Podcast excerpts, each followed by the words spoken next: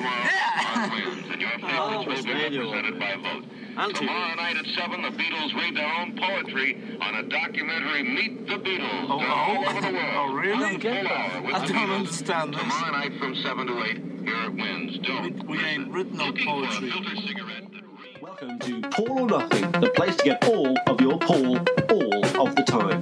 Join me, your host Sam Wiles, as we discover the history, the music, and the man behind it all, Paul McCartney. To get in contact with the show, email us at paulmccartneypod at gmail.com. Hello, hello, hello, hi, hi, hi, and welcome to another episode of Paul or Nothing, the place to get all of your Paul all of the time. As always, I'm your host Sam Wiles, and remember, this is wide screen podcasting. This is wide screen podcasting. Thank you all for tuning in. I hope you're all well, safe, and sound. Right, folks, this is an episode I've wanted to do for a while now, as we really were on a roll at the end of last year in terms of literary reviews for the podcast. And now it's time we've covered the very first book that I owned by Paul himself, and it was also the first book that he ever released. Yes, we have done Hey Grandude parts 1 and 2, as well as his lyrics book, but we're going to go right back to the start with Blackbird Singing. Yes, technically his 1980 Jailbird Diary was the first ever lengthy tome he ever put pen to paper with, and yes, he had his editor Adrian Mitchell do pretty much the entire thing in, in terms of putting it together. But yes, this is the first book ever, quote unquote, written by Paul McCartney. Not only that, but this is not just a mere autobiography or silly children's book. This is something that is totally not pretentious, not overly artsy, not a little on the more boring side of potential McCartney topics, because, yes, you guessed it, folks, we're going to be talking about the poetry of Paul McCartney today. Here today. We all like poetry here, right, don't we? Well, I hope so because we're going to do it and we're going to learn a whole lot about this expressionistic, deep, soulful, artistic side of McCartney. It's going to be a magical podcast and you're all going to enjoy it, okay? I'm not going to lie, folks. Despite how seemingly short this text is, I've been looking forward to reviewing it for quite some time now and I've been eager to dig into some of these other facets of Paul McCartney's artistic oeuvre. You know, we've not even begun to cover his dance music, his orchestral stuff, or even his paintings. And I thought, why not begin our first steps outside of the norm by tackling the topic with the least entries? Yes, because Blackbird Singing is to date the only book of poetry that Paul has ever put out. And so, if this episode really isn't your bag, I'm going to say thank you for the download at the top right here and put you at ease because there probably isn't going to be another one. However, all jokes aside, this is a chance for us to put aside our preconceptions about poetry and get to know the real Paul a little better here, as this is a man who has always put on a front and worn a mask to some degree, and so for him to bear himself so openly with a book of poetry, well, how could that not be of interest to you? Come on. But before we dig into any of that, of course, we must first deal with the matter of the housekeeping. Starting off, what do we have in terms for news today? Nothing. Nothing has happened since I released the last episode. We will press right on to the emails. To get in contact with the show, drop me an email at paulmccartneypod at gmail.com. I always love reading out your correspondence here on the show. You know, your McCartney-isms, your McCartney stories, factoids. Maybe you need to query something that's gone on with the show. Maybe I've made a mistake and you want to point it out. Maybe there's some content in the future you'd like to talk about, some content in the past that I've covered that you want to go into a little more detail with.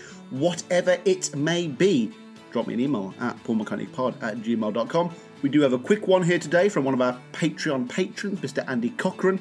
No relation to Eddie, I've asked. And he says, Hi Sam, I thought I'd just drop you an email and thank you for all the work you put into the podcast. I've really enjoyed going through the pods from the start, and I'm gradually getting through them all. I think your enthusiasm for the subject is what is really inspiring.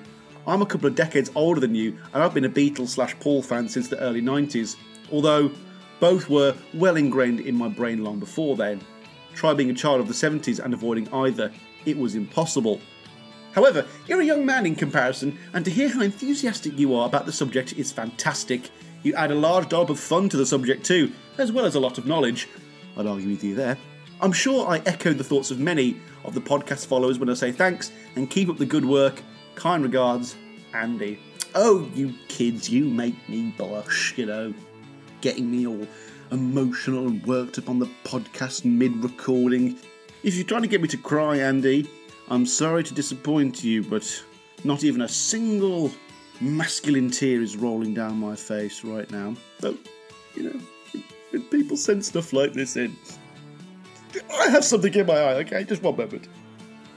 Okay, thank you so much for that, Andy.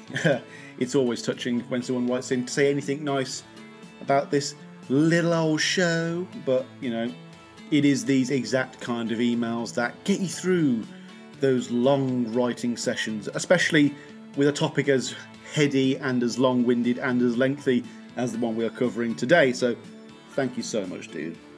And if you want to be like Andy, if you want to just say something nice and have your email read out on the show, drop me an email at paulmccartneypod at gmail.com. For daily updates, follow us on our Twitter page, which is at McCartney Pod For bonus Paul or Nothing content in the written form, check out the blog, which is paulmccartneypod.wordpress.com.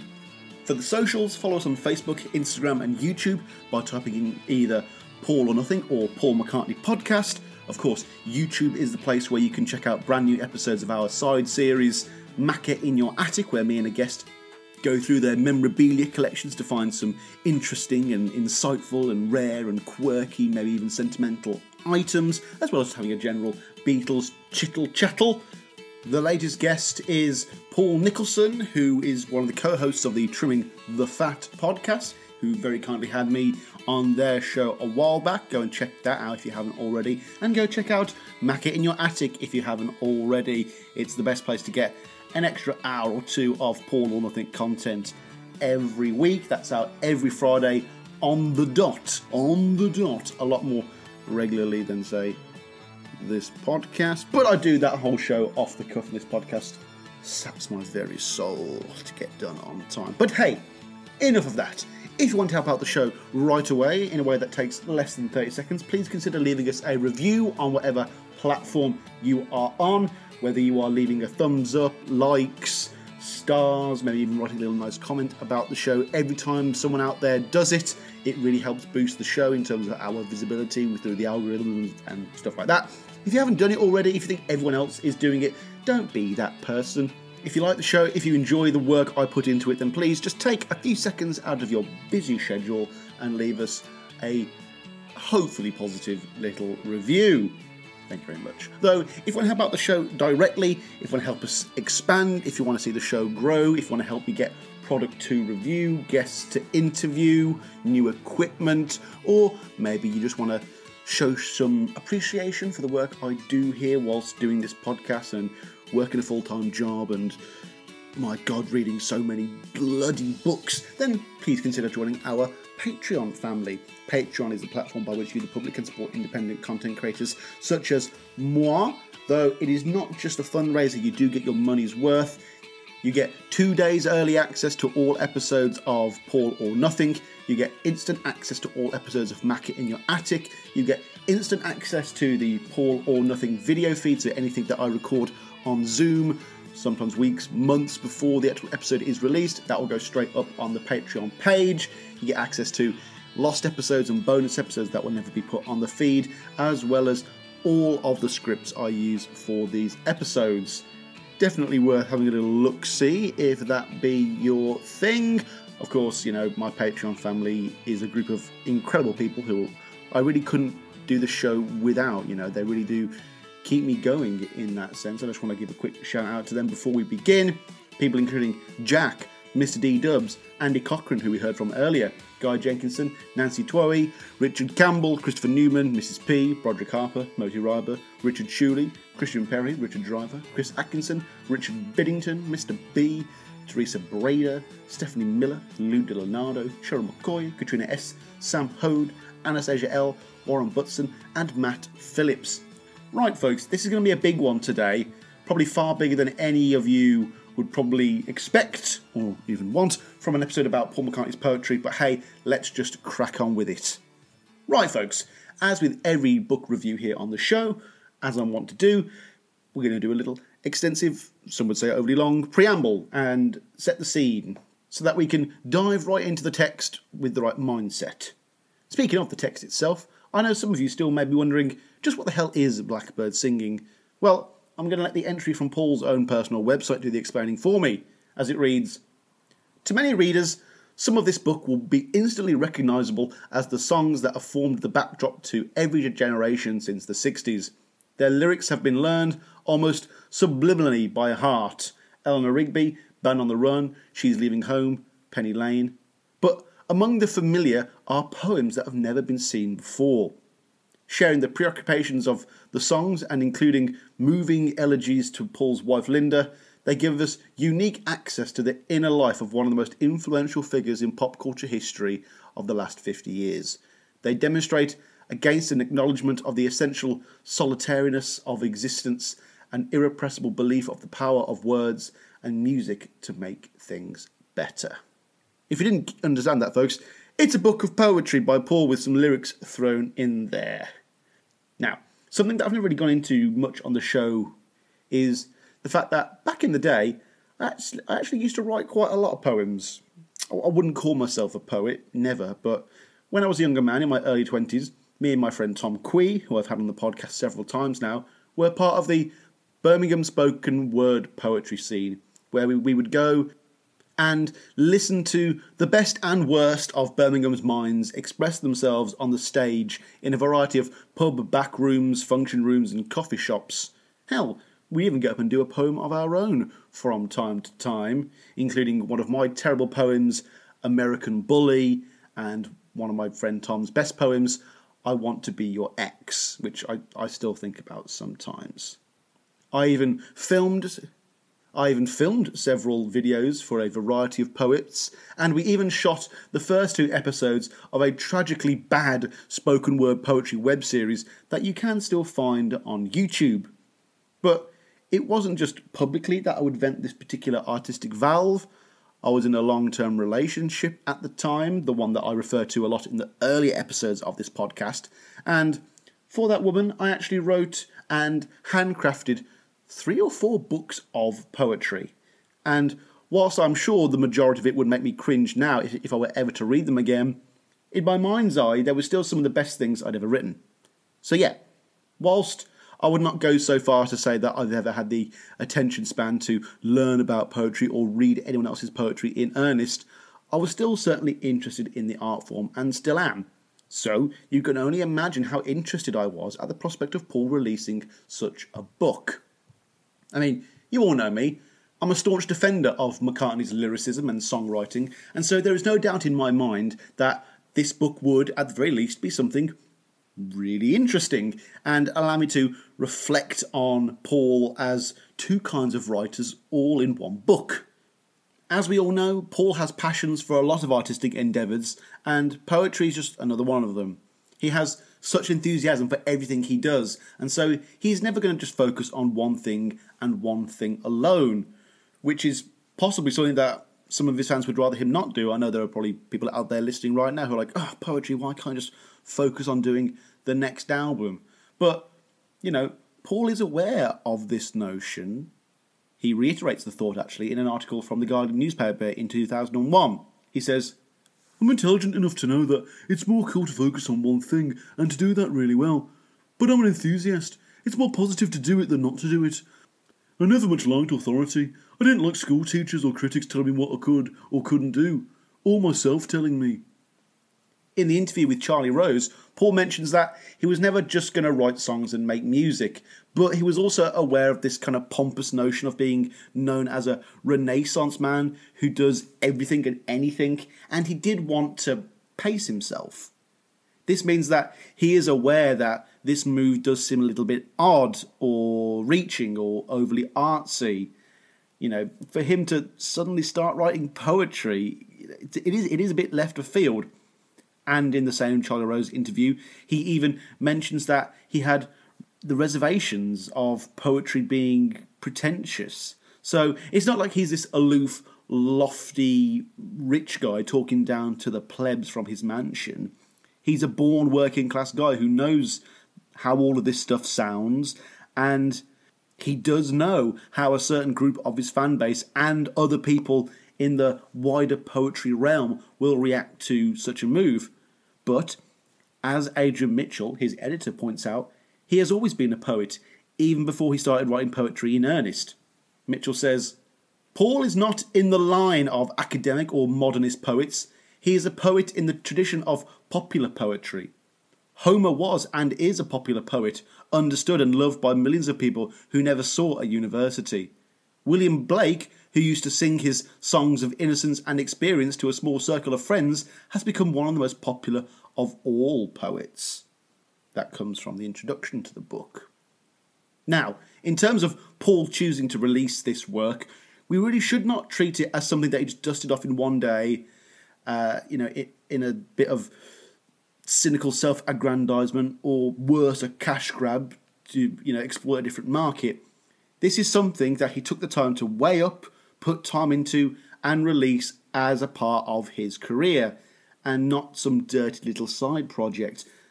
I mean, he's released music without his name on it, and we have a book of poetry here with his name bigger than the title, for fuck's sake. He, you know, this is real. He's also someone who's been consistently concerned with image, and so we should respect that decision and consciously choose not to treat it as any less canonical or significant within his wider body of work. Arguably, though, a poet is anyone who writes poetry, not even necessarily someone who professes themselves to be a poet. And so, we really should make an attempt to meet Paul halfway here and study this poetry like we would any other poet. I'm not sure how many of you out there actually study the poetry of poets, but you know what I'm getting at. Oh, and finally, not to make this into a Paul versus John thing or anything, but the fact that John had already released A Spaniard in the Works and In His Own Write certainly was part of the reason why people would be potentially less welcoming of Blackbird singing. And don't tell me I'm reading too much into this because I'm not. Lennon was always perceived to be the poet of the two, and not Paul specifically. Say if Lennon had never released two books of poetry in the early 60s, and then there was a posthumous book of Lennon's poetry released in the early 2000s, people would still be going around calling Lennon a poet, and that would still not get nearly as much resistance to the idea of Paul being a poet. I mean, if Lennon was called a poet, people would cite I Am the Walrus, Lucy in the Sky with Diamonds, In My Life, Norwegian Wood, with no trouble at all, and that would be the end of it. John would be a poet. And, you know, whilst I'm not going to sit here and incorrectly state that Lennon wasn't a poet, you know, he, he most certainly was, but, you know, Lennon was a lot more obvious about his poeticism.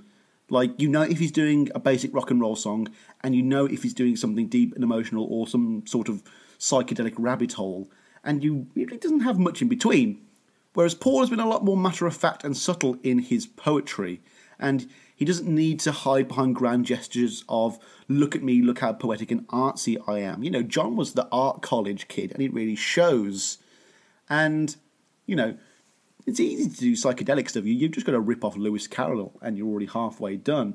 But you know, Paul has always done poetic lyrics. He's not known as a lyricist. He's not known as a great lyricist, but he's always had lyrics that have managed to inspire and provoke and make you feel something, even if that feeling most of the time is just a feeling of positivity. But you know, as this podcast hopefully has already proven, the deeper you go into Paul's solo career, the more you realise that he is not just the silly love songs guy, and there is substance to his work.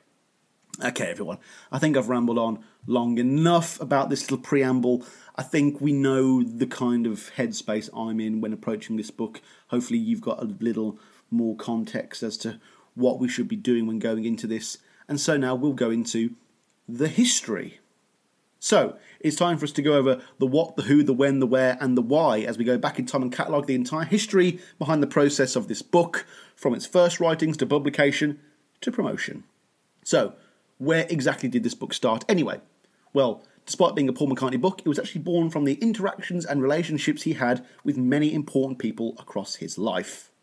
Paul first started his poetic journey at the same place most of us do, back at school, which at the time was the Liverpool Institute High School for Boys. In several interviews over the years, Paul has cited the one teacher that was a true inspirational figure for him was his English literature teacher, Alan Durband. He taught Paul about Chaucer, even teaching it in Old English, and showed a fledgling Macca that poems could be dirty and funny as well as emotional. I'm sure it was Durband who would have encouraged a young Macca to enter a poem for submission to the school magazine and would have equally been heartbroken when it wasn't published. As Adrian Mitchell, Paul's editor, points out in his introduction, it was also around this time when Paul was first getting into rock and roll, with some artists being what Paul would go on to call some of the greatest American poets of all time. Figures like Chuck Berry, Little Richard, Jerry Leiber, etc., were all people whose lyrics sung about the dirtiness of life and who used the same kind of language. Also, whilst not cited that much in any of the interviews, I kind of discern this from the lyrics book, but it was also around this time that Paul would have undoubtedly been learning about his father's penchant for wordsmithery and the importance of words for effect, be it comic, tragic, or descriptive. Of course, there was one main schoolyard figure that inspired Paul to write poetry, and no, I'm not on about John Lennon or George Harrison. No, the man behind his return to poetry was spurred on by the death of a school friend, Ivan Vaughan. Paul describes Vaughan as one of his best friends at school ever since they found out that they were born on the same exact day, you know, as kids do. Unlike Lennon, he was actually at Paul's school, and unlike Harrison, he was the same age. So, pre Beatles, Vaughan would have been one of the greatest influences on a young McCartney. Vaughan did have other friends, though, as shown by the fact that he played tea chest bass in a little band called The Quarrymen, and would end up being the chap who introduced Paul to John at the Woolton Fete. So, in a sense, he helped Paul further his writing potential possibly than anyone else in the world without even realizing he was the one who had done it. He then went on to be a classic student at Oxford and had the beginnings of a long, successful life, which was tragically cut short.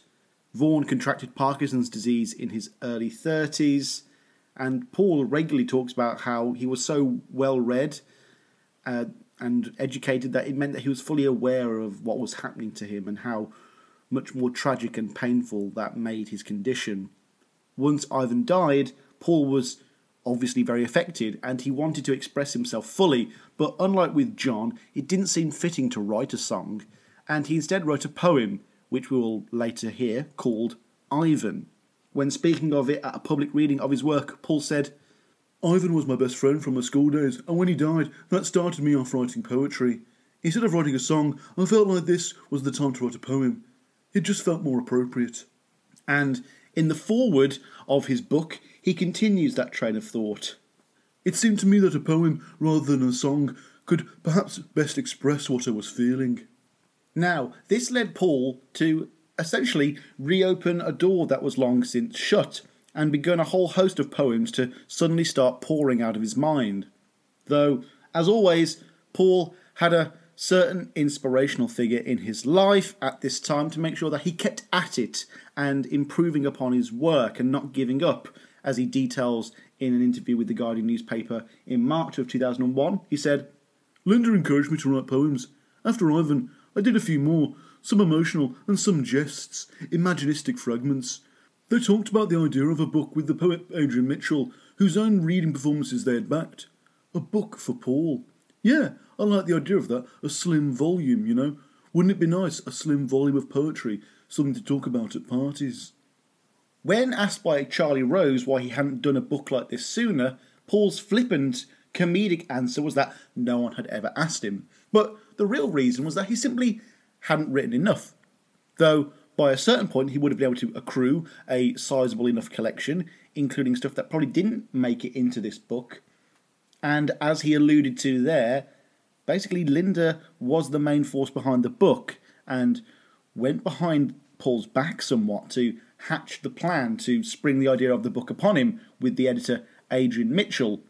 Though, as Mitchell hints at in his introduction, this secrecy was short lived, as Paul always seems to know what's going on around him. On a side note, Paul also mentions that he simply knows that there are people out there who will want to read what he's been writing. And as you know, kind of silly as that sounds, I think that's quite astute, really. If I found out that Paul had, you know, a book or half a book or a few pages of poetry that he'd never released to the public, that would certainly be something that I'd like him to, to, to put out there. And, you know, his fan base is big enough that several thousands of people would want to see that as well. But who is this Adrian Mitchell character I've been talking about? Well, in the early 60s, he was a journalist for the Daily Mail and would interview the Beatles as regularly as he was allowed to.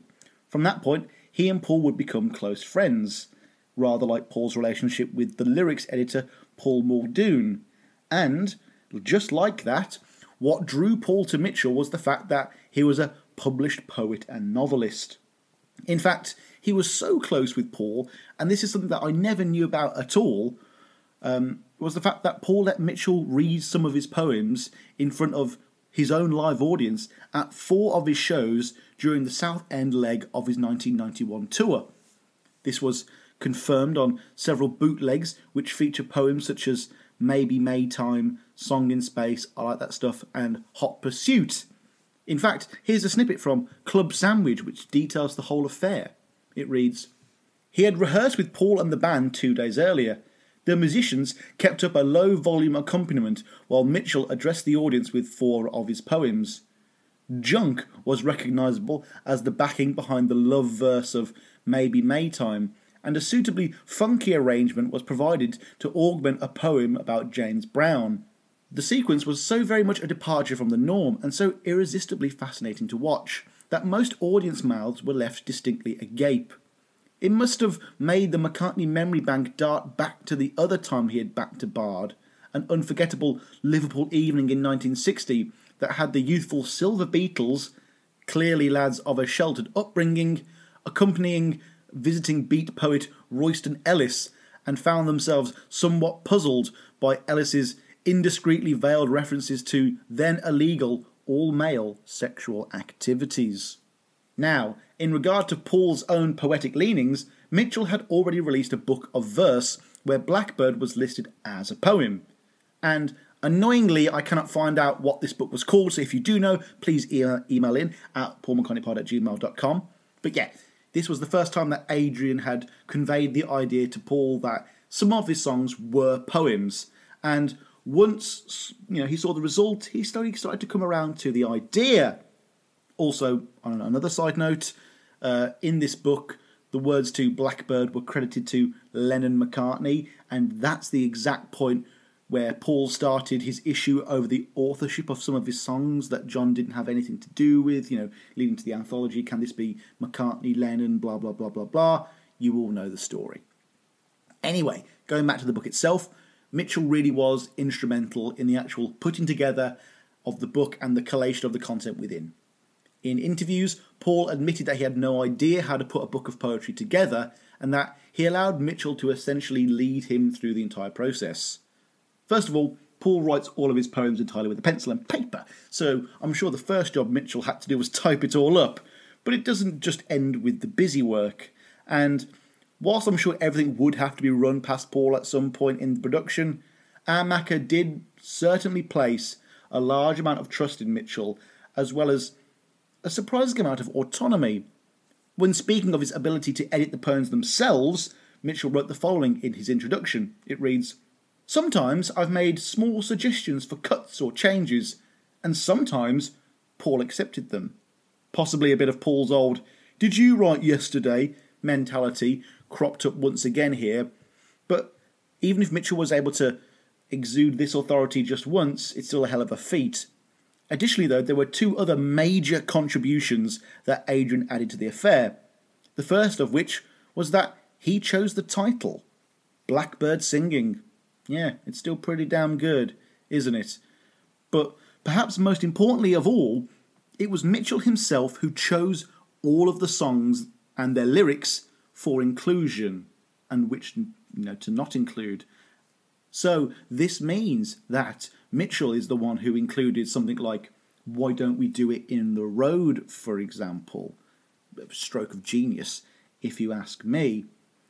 I don't know whether he was tasked with choosing which poems or not to include, or in what order they would be grouped in, or how they'd be shown, or the font, or you know the way it's composed on the page.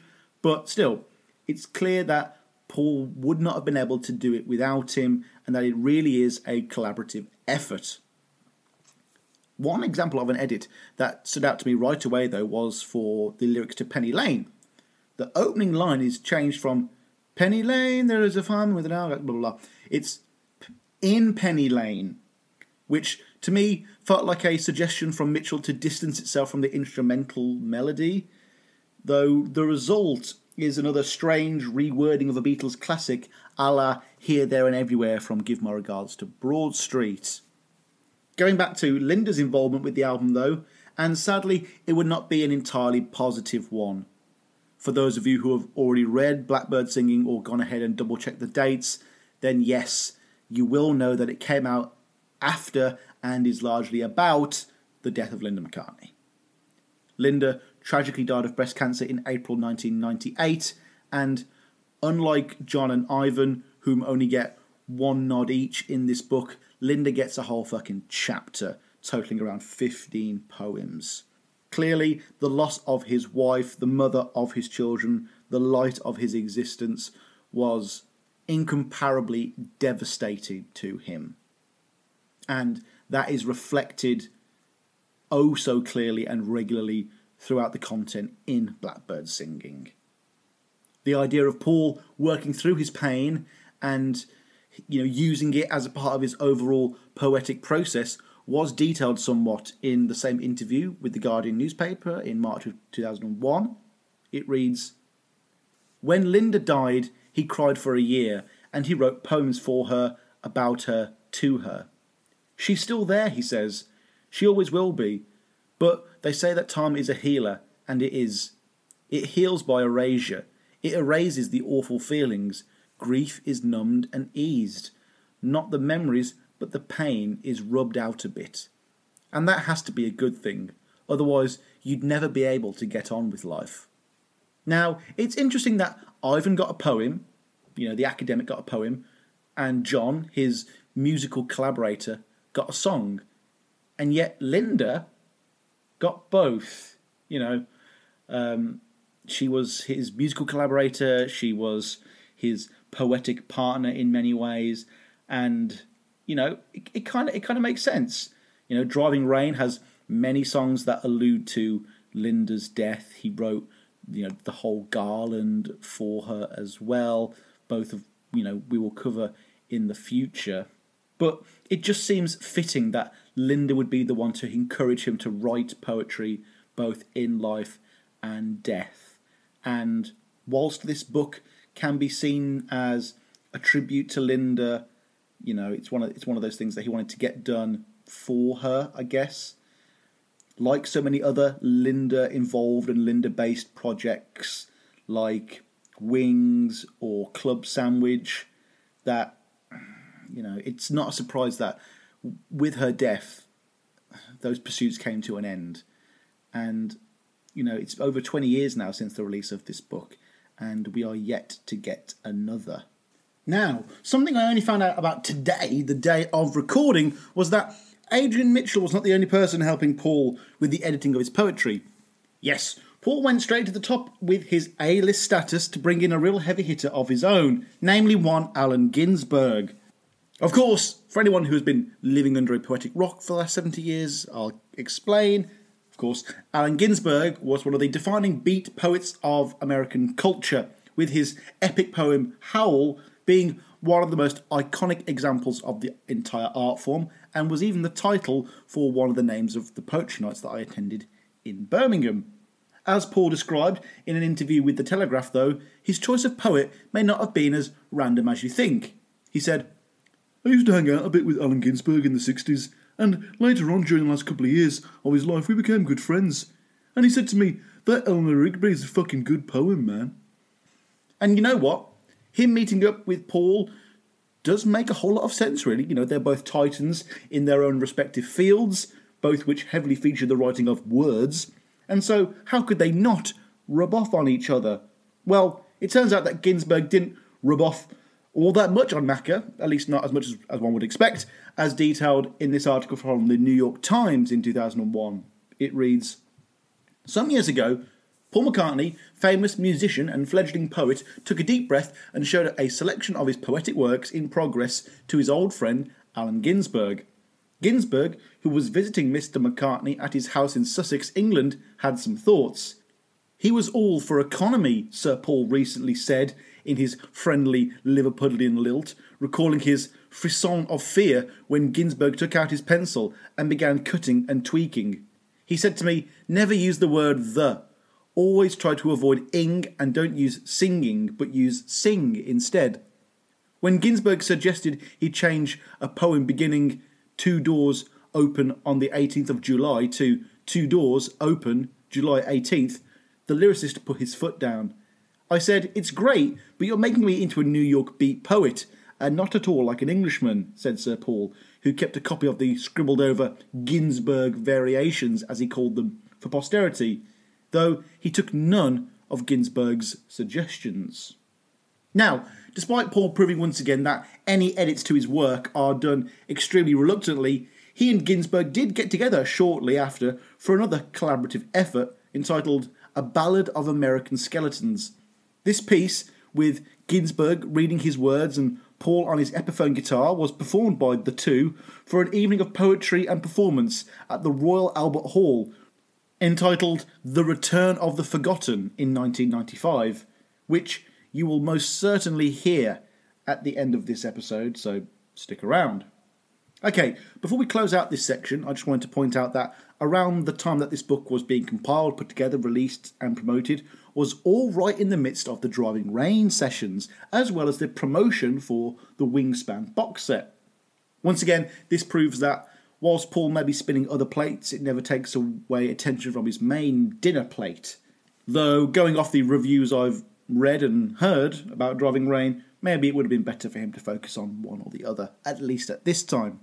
Of course, being around the Driving Rain era means that this is also when McCartney began another epoch, i.e., the beginning of his relationship with Heather Mills. And whilst no one in the fandom seems to like that woman at all, I gotta say, I admire her fortitude during this time because this book came out at the start of their relationship, but not only is this book full of poems about Linda and how great Linda is, but every interview from this period brings that point up. And, you know, for her to have to deal with the other woman, I guess as you could call Linda, in that way, does show that she, you know, she had her own strength, I guess, is what I want to say. It's also worth pointing out that George Harrison was dying of cancer around this time, and sadly, there is no poem for George here as he passed away just two months after the book's release. And so, we saw the first publication of Blackbird Singing in September of 2001. Of course, this was a particularly poor time to release anything, poetry book or otherwise, and it most certainly was overshadowed by the tragic events of that time. Events that Paul actually witnessed as it happens.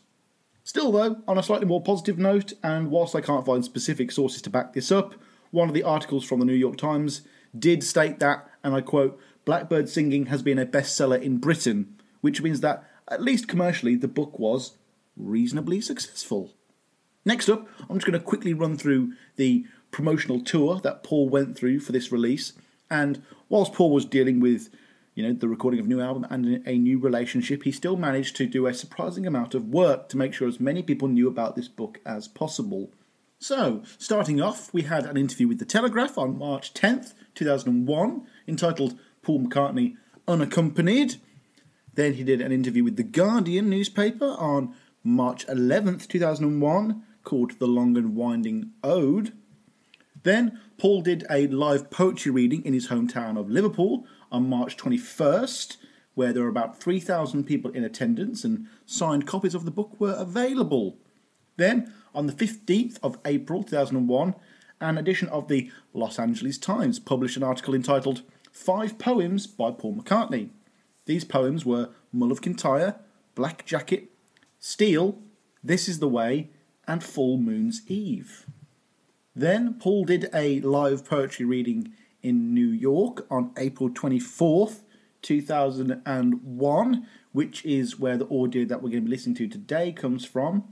In that he did Ivan, In Liverpool, Dinner Tickets, Chasing the Cherry, Chico, Trouble Is, Maxwell Silver Hammer, Jerk of All Jerks, Here Today, City Park, Her Spirit, Black Jacket, and Why Don't We Do It in the Road?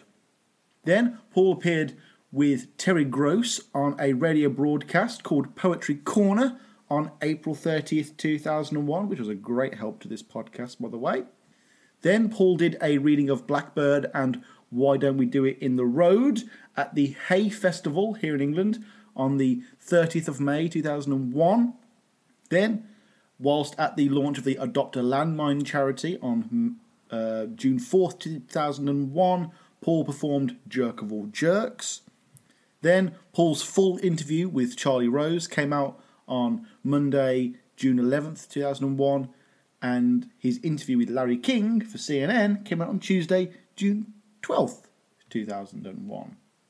Now, before we get into the book itself and what my own uneducated thoughts on it are, I think we should take a bit of time to look at some other people's takes on it. As, you know, we've already mentioned, poetry, possibly more so than any other art form, is highly open to interpretation and opinion, and so it is important for us to cast as wide a net as possible so that we can get as accurate a census as possible. Furthermore, I will say right off the top that the reviews for this work were not universally uplifting or anything close, and so I think over the next segment we're probably going to see why Blackbird Singing is to date McCartney's only publicly released book of poetry. Fortunately for this show, though, unlike a load of Paul's more recent books or even albums, there's still a sizable amount of literature available online from credible sources and from newspapers about it.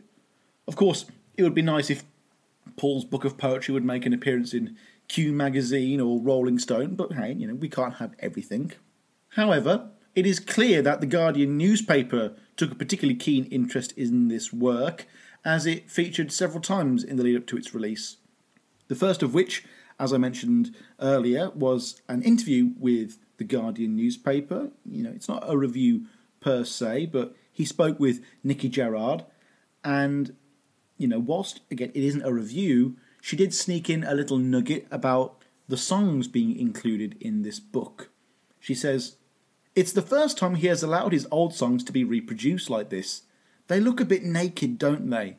And perhaps this marks his growing acceptance of his mythological past, a willingness to embrace what he for many years had turned away from. Now, she clearly hasn't you know listened to either Wings Over America or Tripping the Live Fantastic if she's making those claims. But the important part of that is the naked comment. I think that's very interesting indeed, and it's something we are going to touch on later in this episode. But even early on, it's clear that the intelligentsia and the media were not fully on board with the idea of these songs being called poems or being put alongside poems. Next up, we have the re- review that is included on McCartney's own website. This comes from Michael Horovitz from The Guardian on the 16th of March 2001. It reads Most of these lyrics, like most worthwhile poems, will be as resonant long after we're all dead as when they were first released. Perhaps most notably, the compassionate but unsentimental Requiem for All the Lonely People, penned by Macca with a little help from his friends in 1966. Eleanor Rigby died in the church and was buried along with her name. Nobody came. Father Mackenzie, wiping the dirt from his hands as he walks from the grave, no one was saved. One needn't chase the subtextual possibilities of Nobody Came to the sense that it's not a million miles from Betjeman or Larkinland, or to see why William Burroughs admired McCartney's talent for packing such a wealth of narrative into so few lines, or why another distinguished novelist, A.S. Byatt, finds it a perfectly sung lyric with a minimalist perfection of a Beckett story. Yes, you can certainly tell why McCartney and or his people chose this one to be the go-to positive review for this book, as not only is it overwhelmingly positive, but it also validates his choice to include the lyrics and compares him to other great poets. Though there was another part of the review that I wanted to include as it highlights the importance of Linda McCartney content in the book and how powerful it really is. It continues About 20 pages are devoted to Paul's late wife and news, and though they are uneven, sometimes because of their palpable sincerity, they contain meditative lines that will speak volumes to anyone who has experienced the solitary confinement that follows the loss of a soulmate. McCartney has observed how many of these poems stem from grief and bereavement, carrying a greater personal weight than some of the songs. However, the Guardian newspaper was not entirely chocolates and roses, as another of their critics, John Kinsella, on the 28th of March, only two days later, gave a decidedly more critical take on the material. It reads Only a hagiographer could have compiled this collection of McCartney's poems and lyrics. Of course, the people enjoy what he gives them. He is of the people. Once removed from the music, the lines have little rhythm. The timing is all wrong. And that's because the words aren't allowed to do the work themselves. That's what poetry is all about. And that's why song lyric and poem lyric don't always operate in the same space.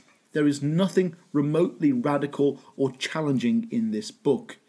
You can't hide bad art behind the term popular poetry, and Mitchell's comparisons of McCartney to Blake and Burns are ludicrous. The lack of technical control over language and vernacular is evident even in the great song lyrics. Without the melody, they are strangely lifeless. The only reason I would encourage people to buy this book is in the hope that Faber might put some of the profits into the rest of their poetry list and support further publications by the significant poets they carry. Yeesh.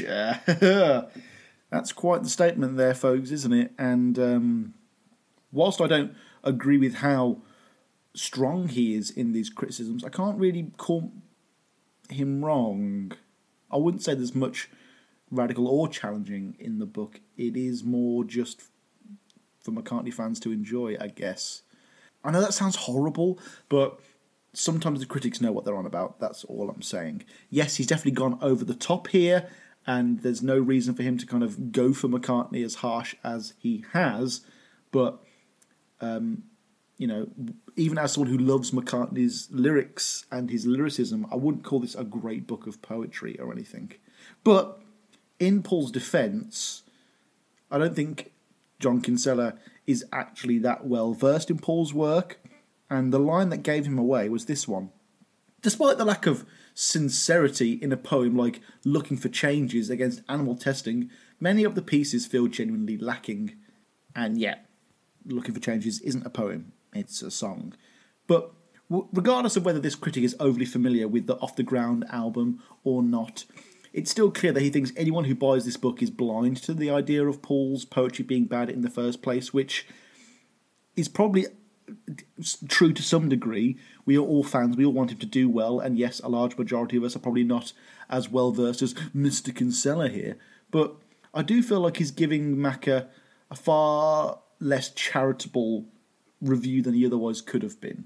Let's turn things back around with a more positive review, and whilst I haven't been able to read the whole thing because it's behind a paywall, here's a snippet of Stephen Logan's review in the Sunday Times. It reads He's a genius with the common touch. Unlike more rarefied poets who communicate mostly with each other in obscure crannies of our culture, McCartney writes as freely and often as beautifully as a blackbird sings. Up next, we have Mark Hertsgaard from the LA Times and as a critic, he truly sets himself apart by starting off his article with the most cringeworthily wrong diatribe I've ever seen. It reads McCartney posing as a poet will strike some as a ludicrous conceit.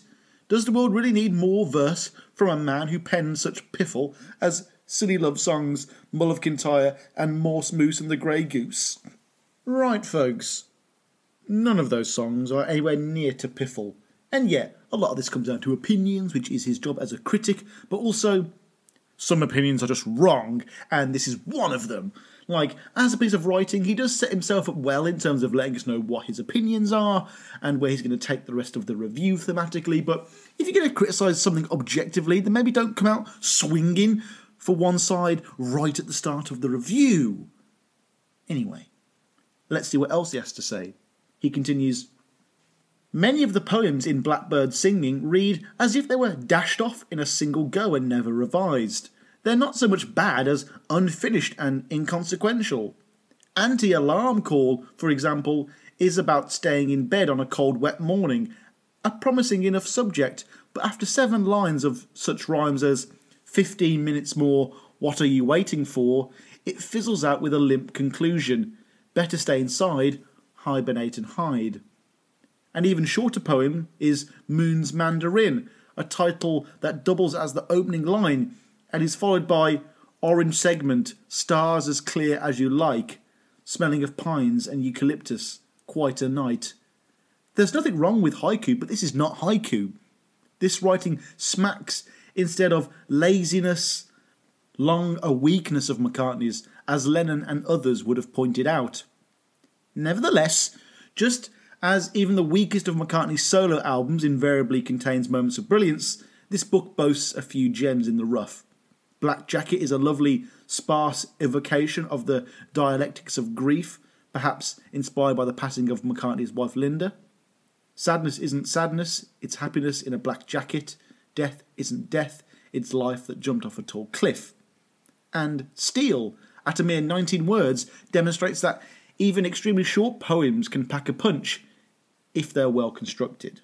Okay, he did get a little more complimentary towards the end there, meaning that the work, particularly the Linda based material, certainly does still have some merit. But he definitely does not consider the whole to be much to write home about, even if he does write an awful lot home about it. Though it's clear that his greatest criticism of Blackbird singing is that it suffers from a lack of editorial authority. He doesn't come right out and say it, but it's clear to me that he's basically saying that Adrian Mitchell should have been like Nigel Godrich during the Chaos and Creation sessions and told Paul to go back and polish off or even completely rewrite many of the poems. Though, what it also points towards is the fact that much of Paul's rewrites tend to come in the form of changes to melody and song structure rather than his lyrics, and perhaps Paul should have done away with his one and done, the magic is captured the first time around attitude and just done some rewrites. However, it would be way worse if Paul actually did do a lot of rewrites for these poems and people still felt like they were a little one and done. Who knows? In an article for ABC News, I was able to find a quote from Beatles biographer slash writer Hunter Davies, and it's clear that he was appreciative of and not surprised with McCartney's entry into this part of the print world. He says, He always had literary leanings, but he probably felt a bit inhibited. I find his new poems rather moving and touching. Right, now that we're done with the official critics, let's have a look at some user reviews from the wider world of the wider web. So we'll start off with a user whose name is so long that it has an ellipsis at the end and whose review is so old that their account no longer exists. This is eBay user UJUXUCH1QRQ at DEL dot dot dot. They say, I'm so happy that he included the lyrics from some of the songs. He has such a way of drawing pictures with words and making feelings come to life. Although there were a couple of poems that I didn't particularly care for. I think the same could be said of any poetry book, though, no matter who wrote it. He really put his heart out there in the poem he wrote for John Lennon and the one he wrote for Linda. They are both beautiful pieces, and of course, the book would not be complete without the lyrics to Hey Jude that he wrote for Julian. Paul is, and always has been, an incredible writer. Now, this is the exact kind of consumer review that MPL loves to court. Like, the reviewer here is clearly content with having lyrics for songs that they've already heard before and read before thousands of times, and and the fact that they are now in an official book is a complete novelty for them. I mean, I do wonder how much of a fan this person was, seeing as how they called Here Today a poem and said that there was only one poem for Linda, despite the fact that there's a, there's a whole chapter. But, you know, whatever. I'm glad this person enjoyed the book. even if they weren't concerned about the whole poetry, which is the whole conceit of the project. But that could be said for many people buying this book. Though I do agree with their point that, you know, if you don't like some poems, that's probably going to be the same with any poetry book you ever buy. Next up, and we have a review from a very special person to me, as not only is she one of my longest term Patreon patrons, but she also regularly sends me editing suggestions for early access episodes in time for me to alter them before they go public. Her name is Teresa Brader, and I just so happened to find her on Goodreads.com. She says, This 2001 collection is probably only for the fans. Some of the poems are touching and effective, especially those dealing with Linda's death. Most of the lyrics set forth as poems don't work as such for me. I know them too well as songs, and I can only read them with their melodies in my head. That doesn't take away their power, as melody has always been Paul's forte.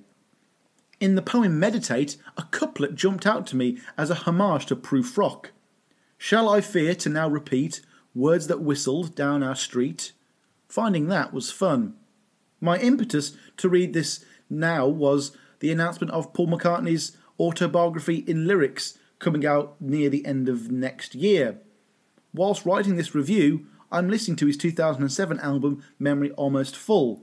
It's not one of my favourites, but several of the songs have great lyrics that I imagine will be included. Well, first things first, Teresa. How did the whole hoping for memory almost full songs to be included in the lyrics book thing pan out for you? Not too well, I imagine. Oh, come on, Sam, that's mean. But, you know, I'm probably just being aggressive, you know, as a way to deflect from the fact that I don't even know who Prue is. Oh, shit, okay. A quick cursory Google search shows that "Prufrock is the name of a T.S. Eliot poem. Oh wow, I cannot believe someone as learned as you, Teresa, listens to this Poxy podcast. But yeah, a cracking little review from you there. And spoiler alert, it more or less mirrors my views to a T. Once I read the phrase, probably only for the fans, I knew that we were on the same level. And I agree with you that the best material, sadly, is the stuff that directly relates to Linda. Cheers, Teresa. Thank you for everything you do for the for the pod. See you around. And finally, we're going to move on to another review from Goodreads.com now. This time from user Adam. And yeah, this chap also seems to be in line with the general consensus surrounding every aspect of this book. He says, I am unimpressed. The introduction of this book entreats us to forget Paul McCartney, the musician, and focus on Paul McCartney, the poet. If that was the goal, the lyrics should have been left out, or at least they should have been presented in a separate section.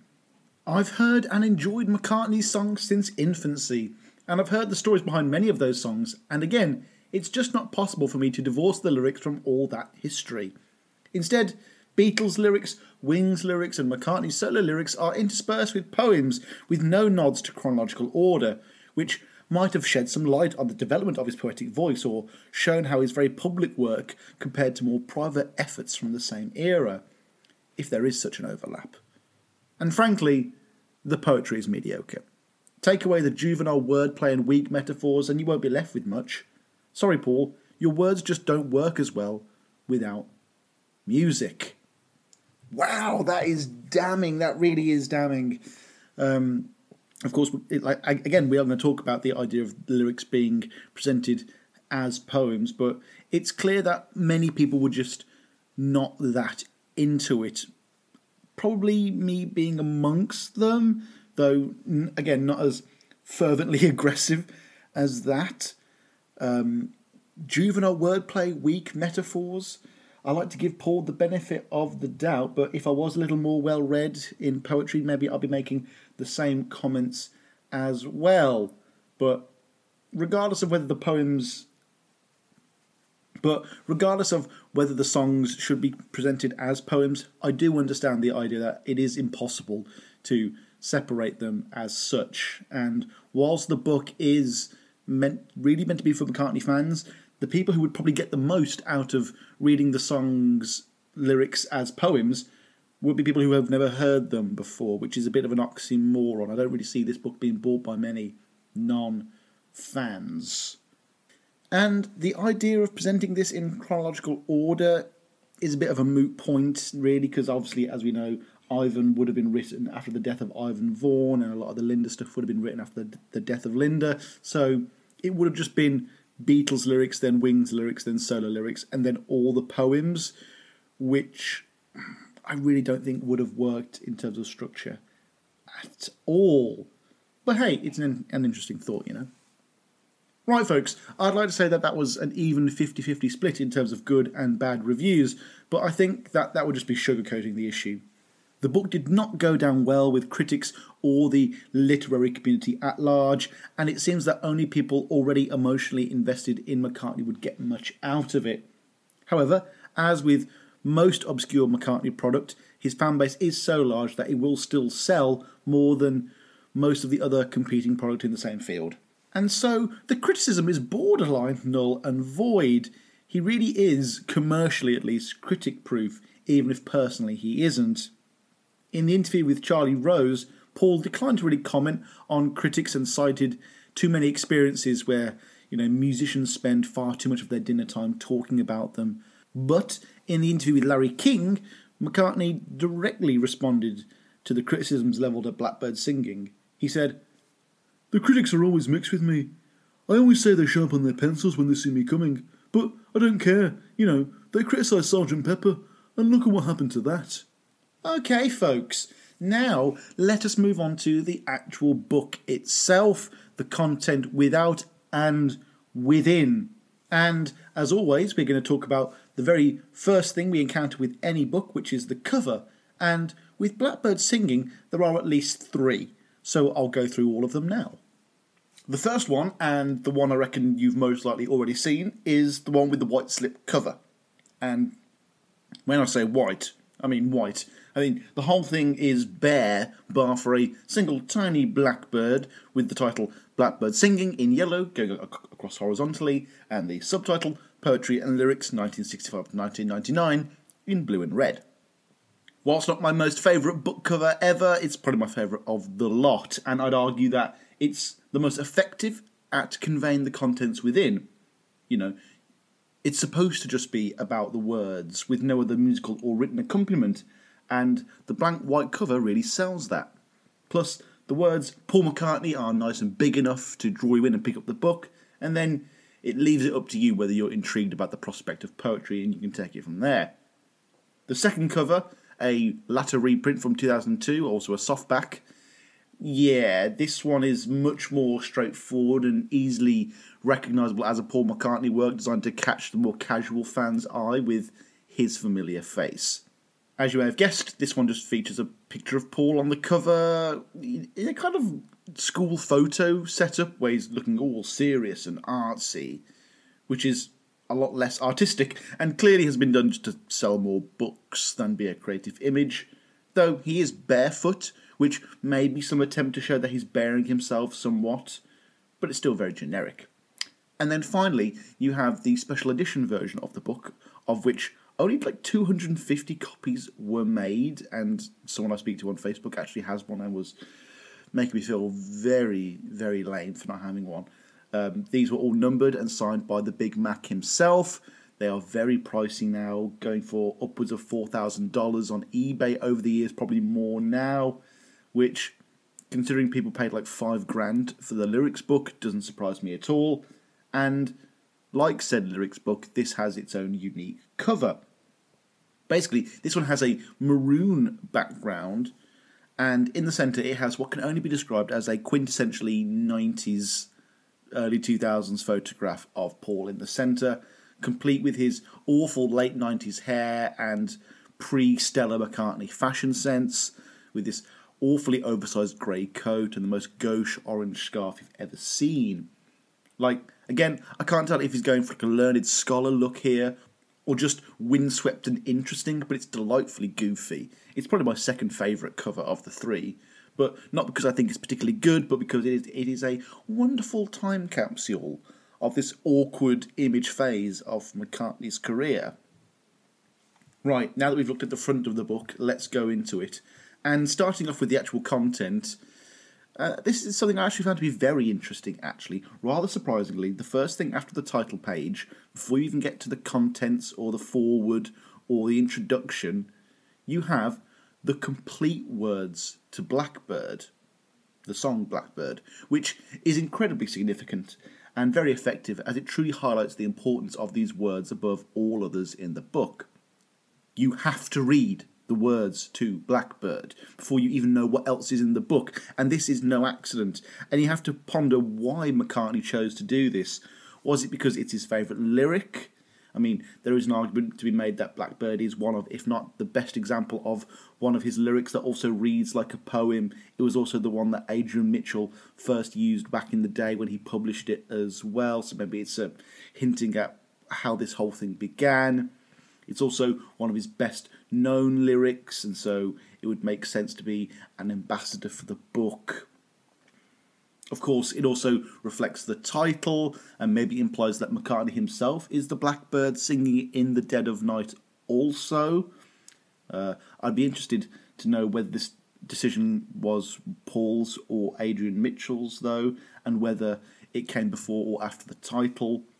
It also makes me wonder whether this was before Adrian Mitchell decided to include the entire explanation to the song Blackbird in his intro. Um, you know, maybe it's just the fact that there was nowhere else for this poem to go. Maybe it didn't fit into any of the other slots, but I doubt it. Um, I just think it's really cool that they would be so bold as to put one of the lyric slash poems so early in the text and you know distance itself from all the other works in there and really highlight it as something special. Again, not sure why they did it, but it's still damn effective. Pressing on to the first piece of expected content in this book now, I will start things off with the foreword by Sir Paul McCartney. And despite this book being 20 years old, it reads exactly the same as the foreword for the Get Back 50th Anniversary Coffee Table book or his intro for the lyrics book.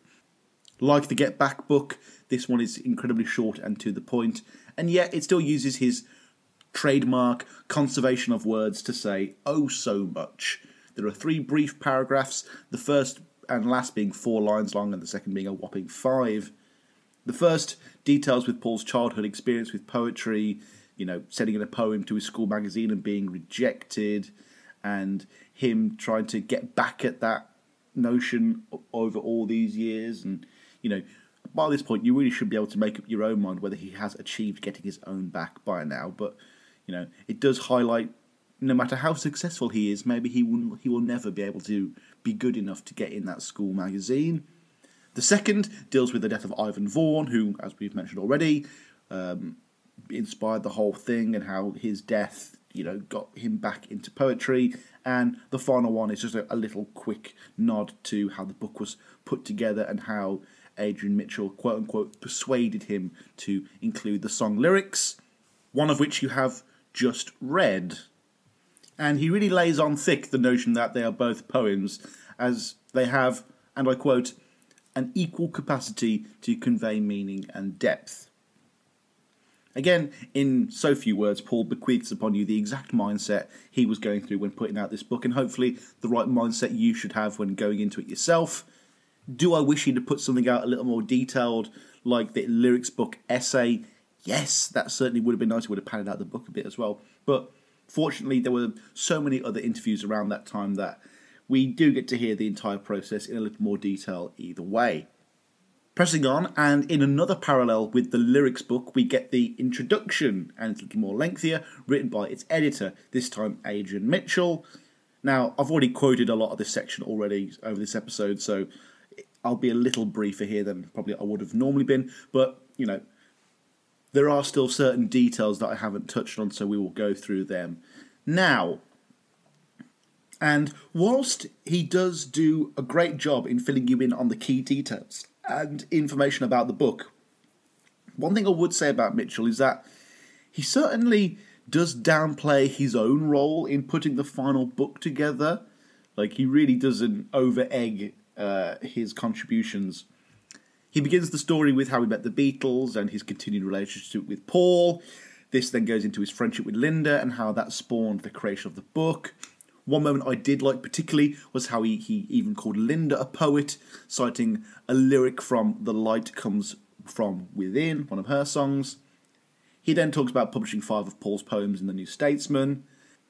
Then he goes into a lengthy segment about justifying the inclusion of song lyrics as poems, professing the poeticism of rock and roll when compared to the bland beige music that came before.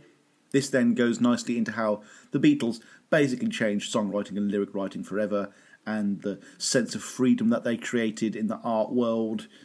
And this leads into the idea that the Beatles had continued to work off and brought to the pop culture forefront radical work of poets such as Dylan Thomas, Allen Ginsberg, and Mike Horovitz, and how poetry from this point onwards was open to people of all ages, genders, races, and ethnicity, and how it isn't just all stuffy old white men in a book where the author is an old white man who could not be more part of the establishment if he tried. But I appreciate the narrative he is trying to craft here, and what you know, it's not in as much detail as Hanif Kureishi's intro at the start of the Get Back book, but it does the job.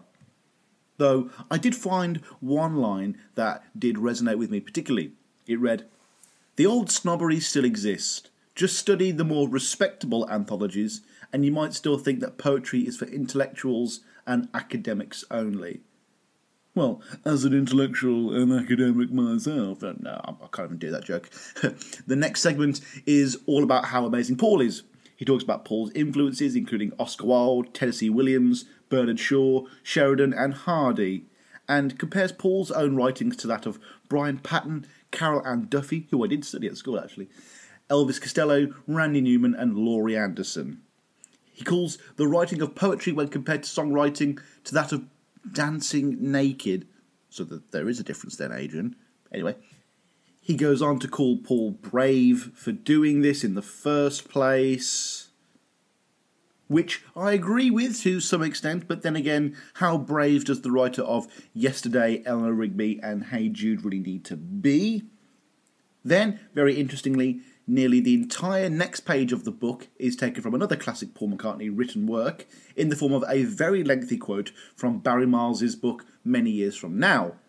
The quote is Paul's explanation for the inspiration of Blackbird, aka the song of which the book is titled, and it's a nice setup to show us that Paul really does uh, think about each of these topics. You know, there's a lot of forethought, you know, a lot more than you'd expect there's a lot more planning and it's very purposeful. And you know it's to, it's basically to take away from the myth of you know oh it's all just magic. He writes them on the spot and doesn't really think about it. And you know it's almost like set up for the criticisms that did flow in that like some of this poetry is a bit one and done and didn't have rewrites. Maybe Adrian's trying to get in front of that. Probably didn't work but again I'm sure Paul appreciated the effort.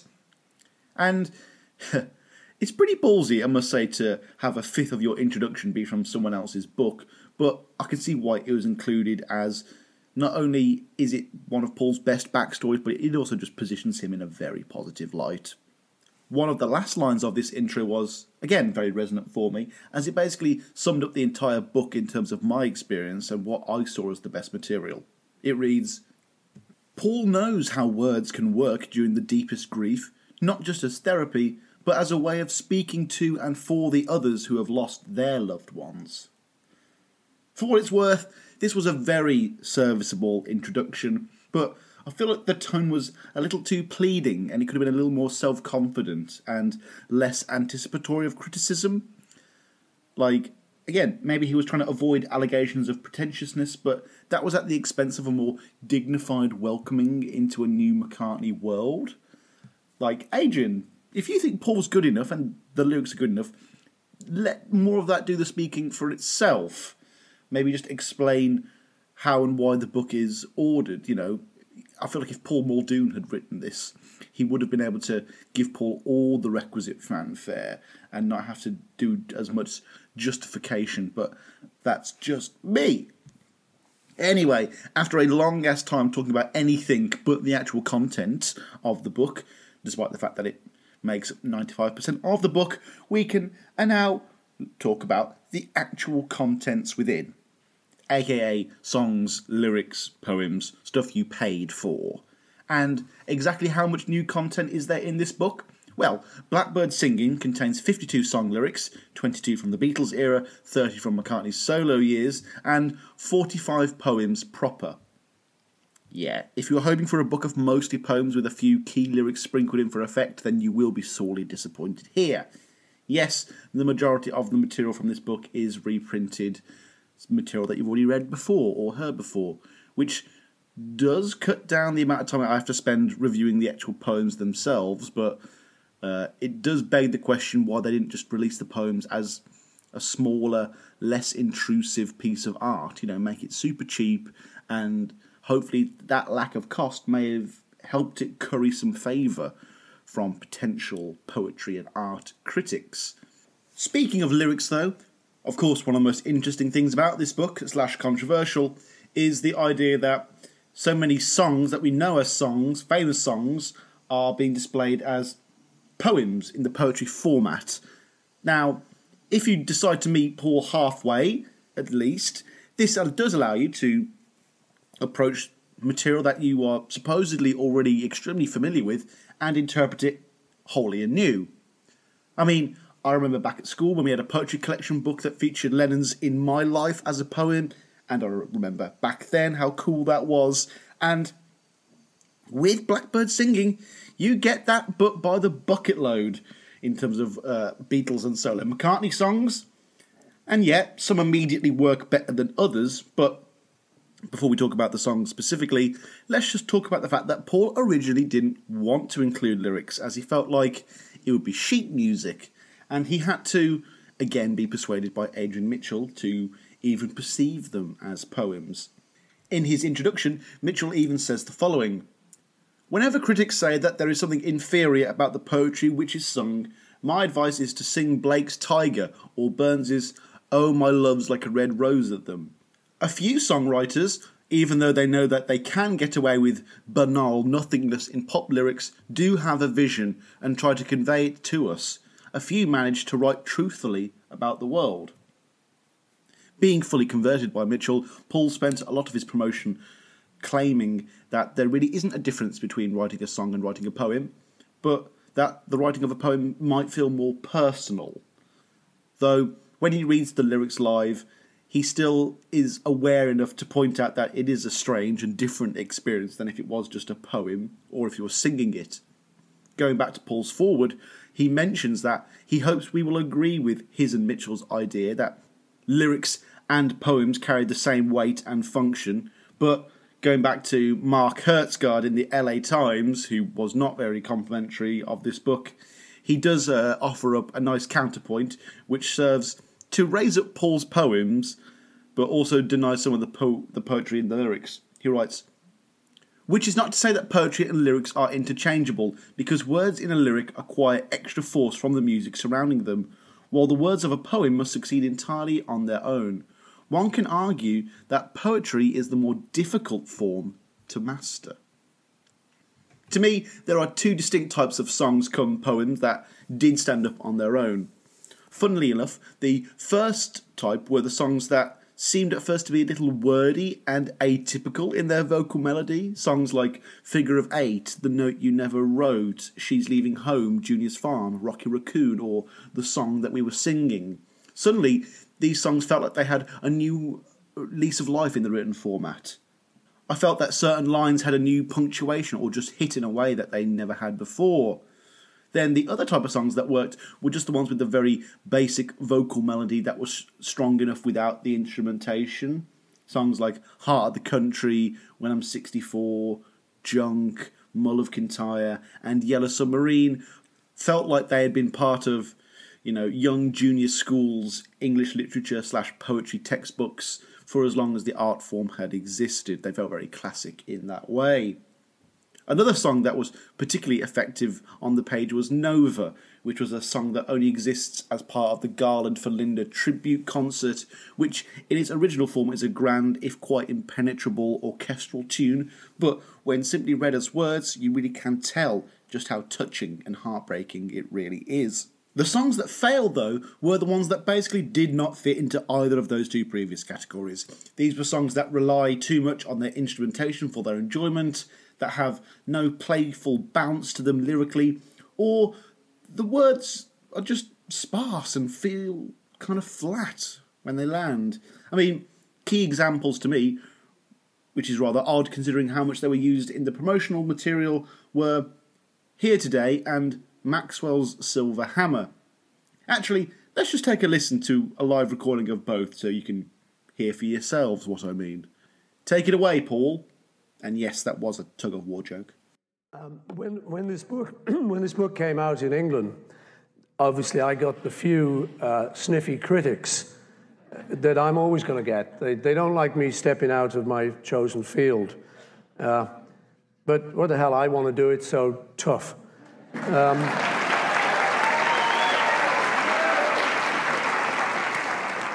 and one of the problems they had was the inclusion of lyrics in this. And one of them started his, uh, his critique by saying, uh, Strike your most poetic stance. Swell your chest, lift your head high, stiffen your backbone, and try and imagine reading these lyrics with a serious face. So I got a bit brought down by that. Uh, you know, this is what's. But my editor, Adrian, said, he said, you, you kidding? He said, you know, that kind of poetry went out with the Victorians. He said, we don't, he said, don't they remember the beat poets and Liverpool poets and all the various. So I was reassured by that, and uh, so I'm, I'm going to dare to read a lyric now. Uh, the first line of this uh, refers to the study of pataphysics, which was, um, which I think was invented by Alfred Jarry, uh, a French Dadaist. And it's not a real science. In fact, I think the Society of Pataphysicians, their most important position is the chair of beer. So uh, he's got my vote. Um, here we go. This is called Maxwell Silver Hammer.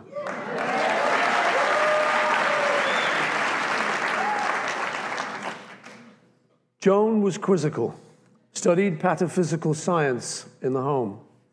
Late nights all alone with a test tube. Oh, oh, oh, oh.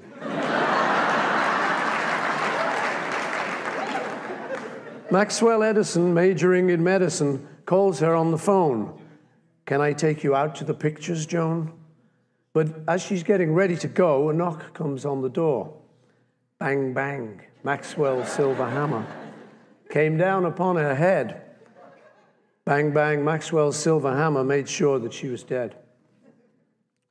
Back in school again, Maxwell plays the fool again. Teacher gets annoyed. Wishing to avoid an unpleasant scene, she tells Max to stay when the class has gone away.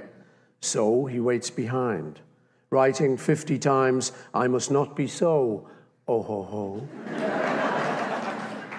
but when she turns her back on the boy, he creeps up from behind.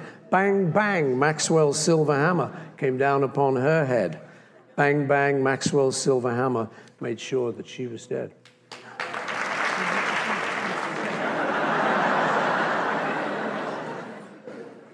There's more, there's more. PC 31 said, We've caught a dirty one. Maxwell stands alone, painting testimonial pictures. Oh, oh, ho, ho. Rose and Valerie screaming from the gallery.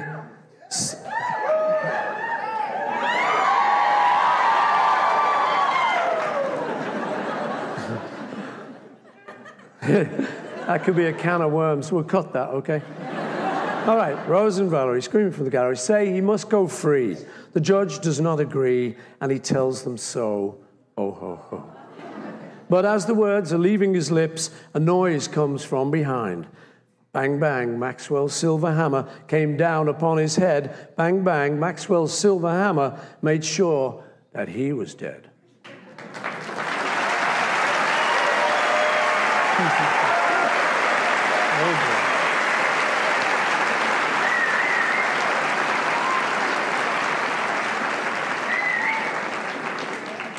Thank you.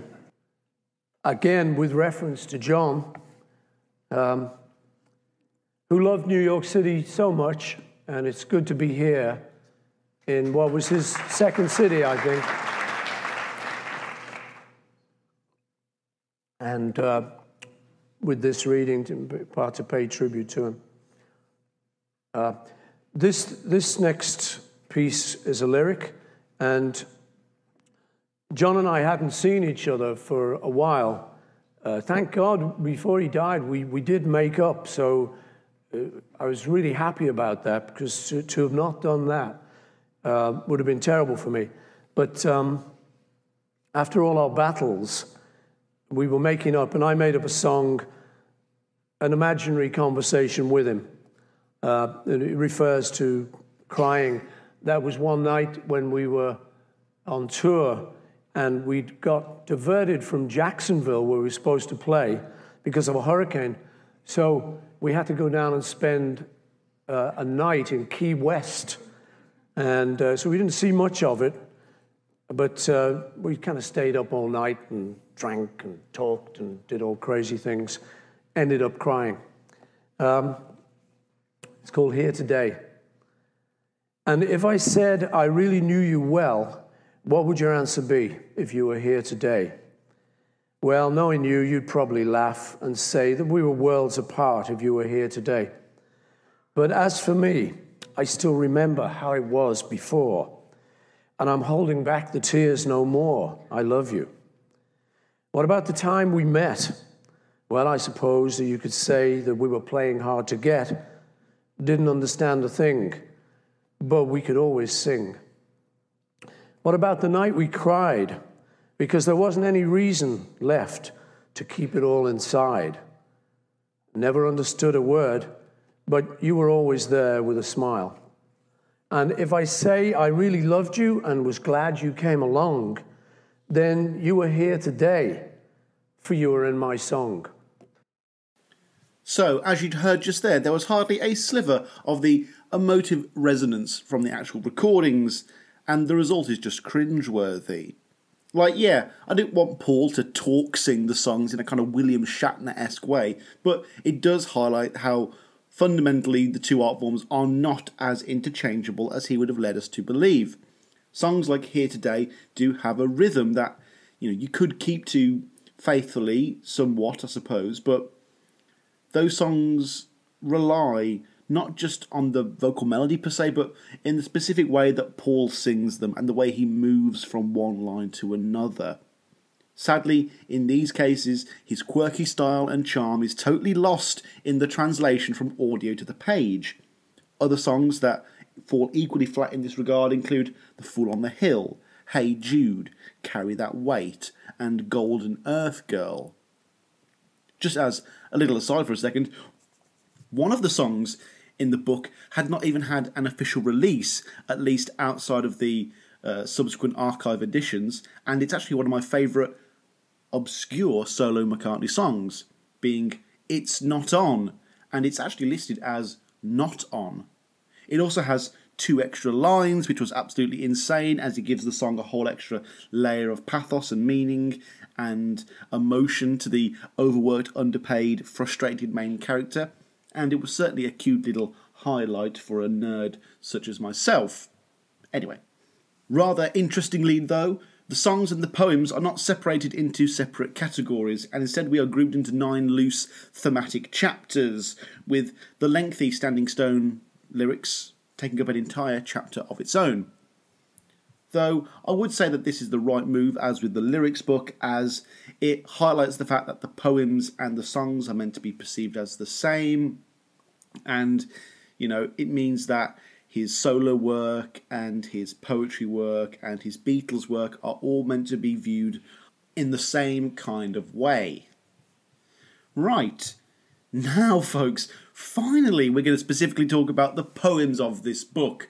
And look, I'll just address right off the top that I'm mostly going to be addressing ones that I've got audio for, as I know many of you will have not read the book or you, at least you had, but maybe not for a while. But I will briefly touch on some of the other ones that are available in the book later on, so listen out for that. Now, having just mentioned it, the first thing I did want to point out is that this book is the polar opposite to Paul McCartney, the lyrics. Yes, it basically is just a collection of artistic words written by Paul McCartney, but the effect and intent could not be more disparate. With the lyrics, It was the text complete with explanations and personal thoughts coming right from the source, right from the horse's mouth. And so there really wasn't any room for interpretation outside of what we felt was the truth or not, what was misremembered or not, and what was omitted or not. However, with Blackbird singing, the only context we get is on the back cover, the little half page forward, and Adrian Mitchell's short introduction, meaning that the poetry of the book is presented without any context, any explanation as to what it might mean. All you get are the words of the poems, nothing more.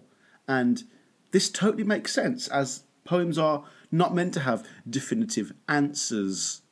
Okay, some of them are pointed more in a single direction, but you know, the majority of these poems can really just be left up and open to interpretation, which is very effective.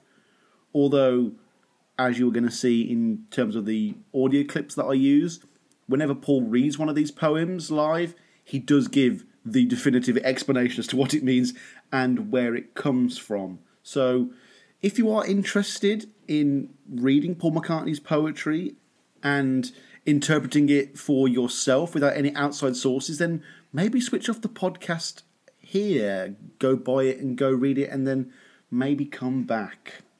Also, just before we begin the more analytical portion of the show, I did just want to point out something McCartney said in an article on the CNN website. Basically, he claimed that some of the poems in this book may yet turn out to be future songs. Specifically, he said, One or two of them are lyrics that no one knows are songs because I haven't recorded them yet. Now, aside from Not On, which was recorded during the Pipes of Peace sessions, I don't think we've actually had any of these poems come out as songs, have we? I mean, the song Early Days from New certainly has a through line with some of the more nostalgic poems from the early section of this book, but I don't think we've had any direct translations from poem to song, at least that I'm aware of. If I am wrong, or if you have any crazy theories, drop me an email at paulmccartneypod at gmail.com and let me know what's what. Now, let's have a look at some of the key poems. And thankfully for me, I'm blessed by the fact that Paul does all of the explanations, uh, you know, in terms of discussing what these poems mean, and it makes it much easier for me to discuss as there is some context to work with. So, yeah, let's just dive right in. The very first poem in the book is called In Liverpool. In fact, it's the very first thing in the book after Blackbird, except for the, you know, contents, the forward and introduction. And it's in the chapter titled Playing at Home. You could see it as something that Paul wrote to kind of work as a sister to Penny Lane as it details his memories of his hometown. Let's take a listen. Uh, sticking with the Liverpool theme, uh, in my early days, you'd see all sorts of sights, probably, probably like New York here. You'd see all sorts of things as you're growing up that stick in your mind. And the next poem I'm going to read is about those early days. Kind of thing you'd see with people over in England, we call them nutters, crazy, crazy people you just see everywhere. And uh, I was always fascinated by these people. I remember sitting uh, upstairs, so I refer to some of these things in the poem. There was this bloke on a bus, and he was just sitting there, a crowded top deck of a bus, and he's just sitting in an empty seat next to him, and he was in front of me. And he was just repeating comedians' names, not talking to anyone. And he'd just sort of sit there, he'd just go, Charlie Chaplin. everyone would try and keep a straight face, you know, oh my God. There you go. Jimmy Durante. so this went on. This, these kind of guys were rife where I came from. Um, kind of thing. I, would take my bus from a place called the Pier Head, which was down uh, by the river. I mainly went down there to get it because I could make sure I had a good seat on the bus. Otherwise, when it reached the school, uh, it was packed. So I used to go down there, and it was like the speaker's corner. There would be the people arguing about religion. This kind of thing stuck with me, and that's in the poem. Um, memories like uh, my mother was a midwife, so uh, our house was always being built. We were always, she was always being moved out to the new territory, like pioneers. Uh, I remember this dog called Prince with one eye. Anyway, all, all these memories uh, are in the poem. It's called In Liverpool. I spent my early life in Liverpool, something I'm not likely to forget. People blend with places, faces that I know but never met. Upstairs on a bus behind a man talking to himself, or so it seemed, repeating names of old comedians and laughing at them. Down the pier head where the preachers meet, each of them his own imagined crowd, giving us his version of the book that God had written. In a house before they built the road, raising jam jars for a worthy cause, Prince, the dog with one eye to his name, wants to follow. By the sports field of the Institute lives Soft Sid, the harmless village fool, greeting children who pass the other side, saying, Hello, children. Listening to the bin man holding court, promising to buy a brand new bike, king of little children for a day. He gives them money. Walking with the boys of Dungeon Lane aimlessly towards a muddy shore, telling tales about the Chinese farm and getting captured. I spent my early days in Liverpool, something I'm not likely to forget. People blend with places and the faces that I know but never met in Liverpool.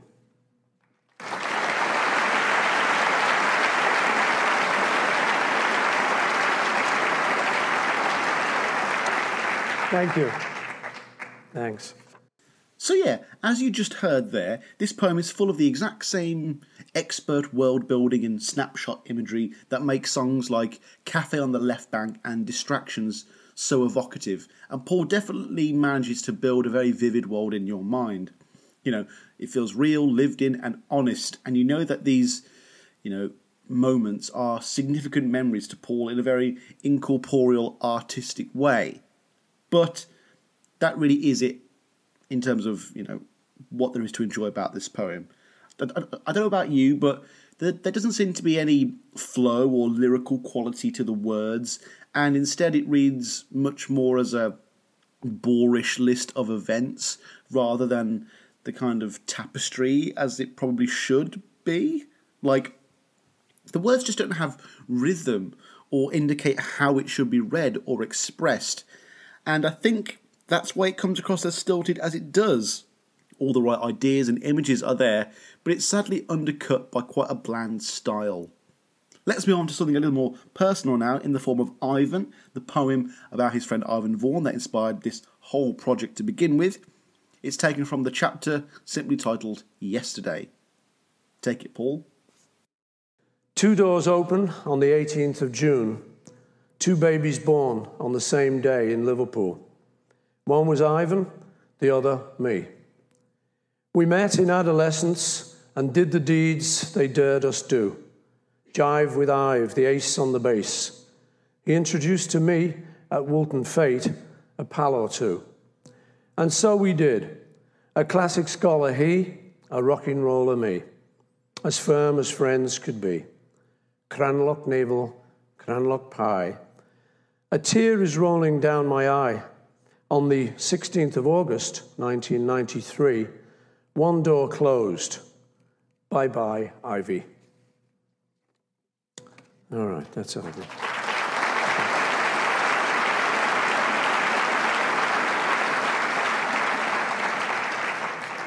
Thank you.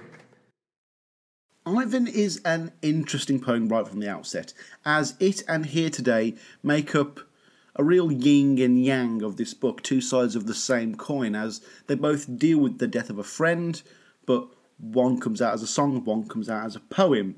And whereas Here Today reads awfully as a poem, Ivan comes across as a very earnest and sincere artistic statement in the right form and actually containing the right words.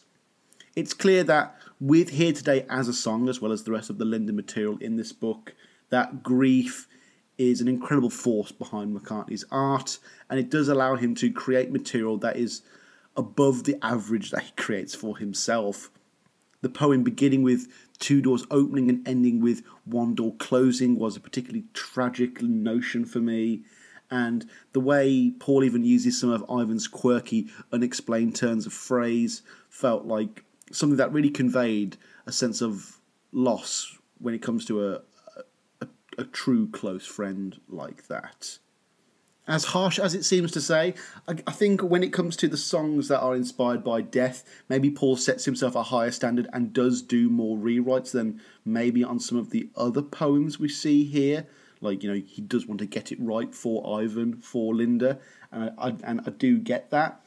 And it's so immediately obvious that this poem is just a lot more purposeful and thought out than some of the others. When speaking of this poem in an interview with The Guardian, Paul again alluded to the fact that many of the poems in this book have the potential to become a song. He said, Ivan is rhythmic and staccato. It has a jaunty kind of melancholy to it. You can imagine it as a song lyric, something in the minor key. And I agree with Paul here. There is a real stop start to the way the poem is read out loud, and it allows each line to kind of resonate and stick with you just for a moment before moving on to the next one. I know Paul said that he isn't an American beat poet, but I think that this one arguably comes closer to that delivery than any of the other poems in this book. And again, it's because McCartney knows exactly what he wants to say.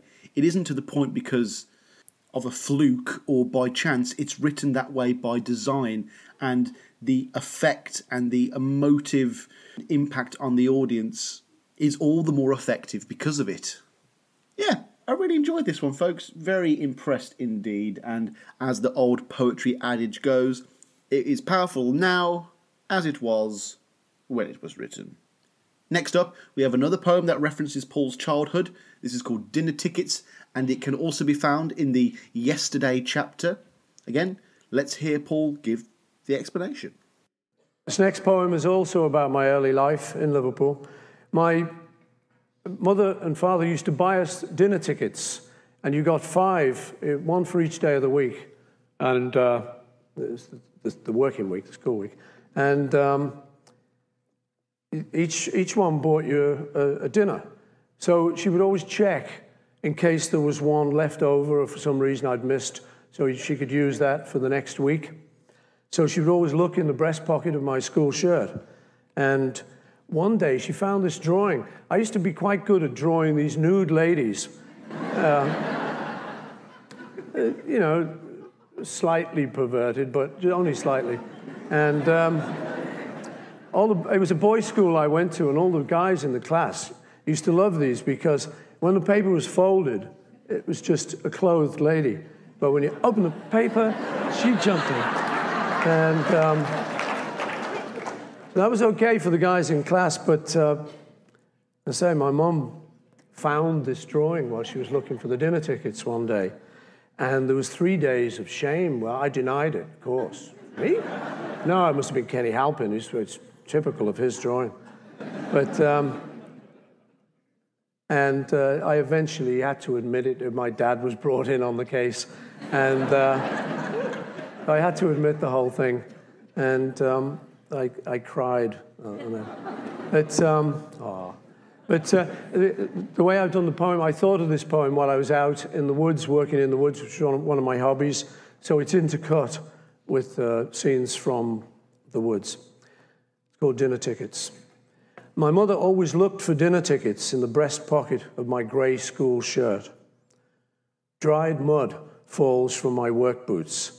Zigzag sculptures leave a trail as I head for the woods.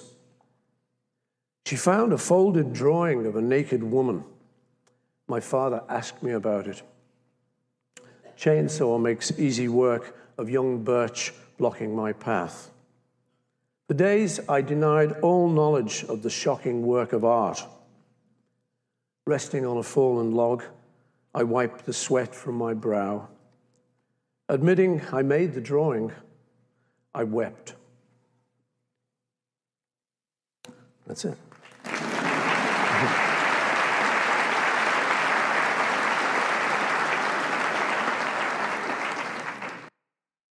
Now, this is another example of Paul drawing from very specific moments in his life and, correctly or incorrectly, attributing a great amount of artistic significance to them.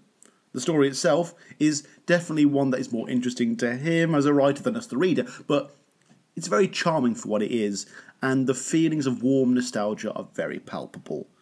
The artsy fartsy part of the poem, though, is, as Paul pointed out, the intercutting of his woodlands regime exercise with the story from the past, and I'm rather torn about how I feel about it. Part of me feels like it's a forced way to connect the past with the present, you know, something that seemed like a good idea at the time but probably should have been dropped with the first rewrite, but also the intercutting does give the poem a very typically McCartney esque cinematic quality where you can picture the older Paul running through the woods and recalling his past life. And the fragmented back and forth does kind of feel like a genuine reflection of what it does feel like to recall flashes of one's memories. So, yeah, I'm really on the fence about about this one, folks. Uh, is it effective or is it a bit kitsch? You know, let me know. Next poem is again based in Liverpool and is one that is delightful as it is brief. It's called Chico and it's taken from the All the Lonely People chapter. Go ahead, Paul.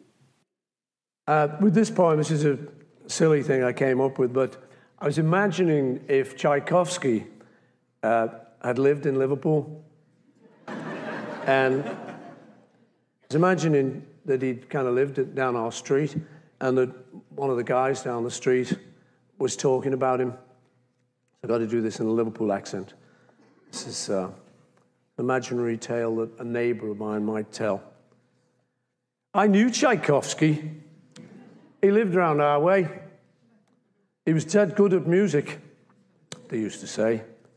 I called him Chico the Psycho.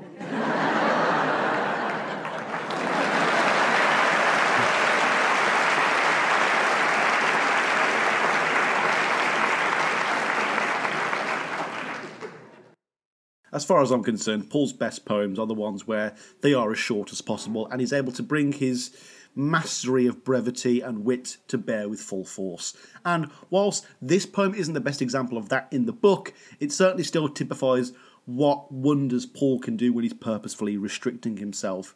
It has an immediacy that throws you right into the middle of the dialogue, which is always very exciting, and the way he so accurately captures the Liverpudlian dialogue and brogue is marvellous.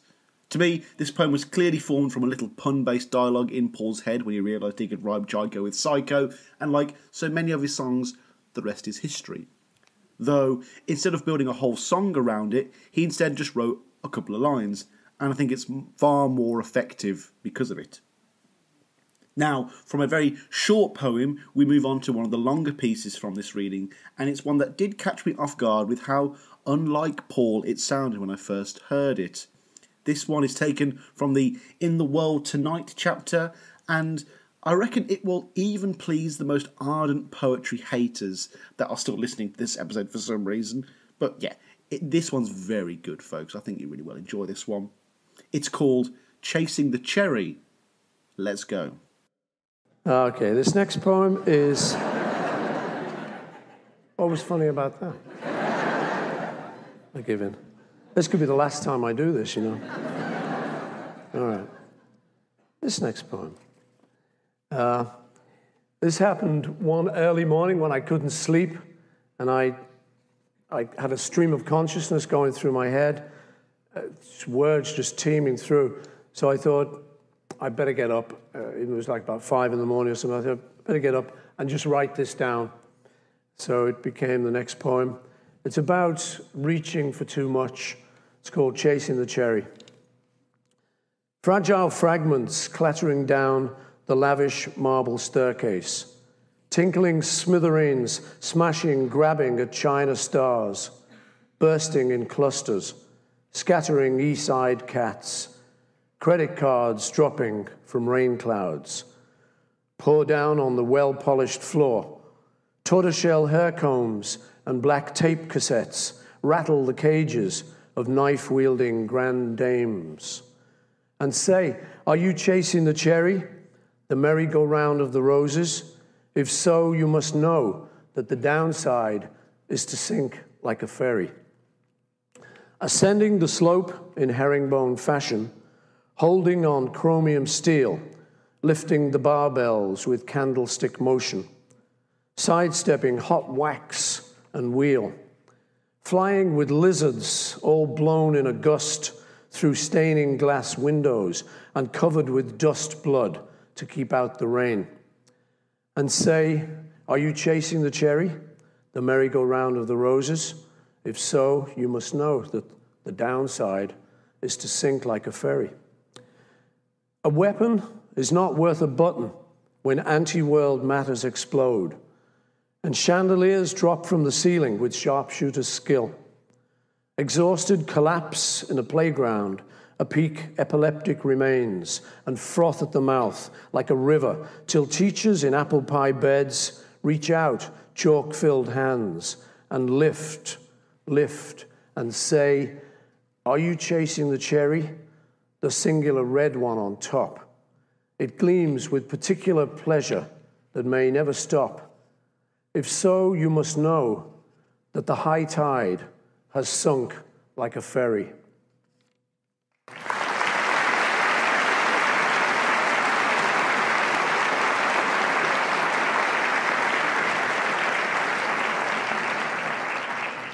Right, folks, I hate to sound reductive, but this is the first poem that we have heard today that actually sounds like a quote unquote actual classic proper poem. I was totally spellbound by this one, and it might be my favourite of the ones that he read out loud. Like, I was convinced that only Paul's shorter poems were the quality ones till I heard this one, and I'm glad I was proven wrong, as Paul delivers one of the most expressive and colourful, both literally and figuratively, experiences of his entire career. The language he uses in this one is some of the most surreal and psychedelic that is ever really used, and it strays into some very Lennon esque territory. When Paul talks about it being a stream of consciousness thing after waking up, I totally get what he's on about, as it's in that same kind of bedtime genius that spawned something like yesterday, and the whole thing works in this strange way where you can't really tell that there isn't a specific goal or outcome for the poem, and yet it's still miraculously cohesive and driven.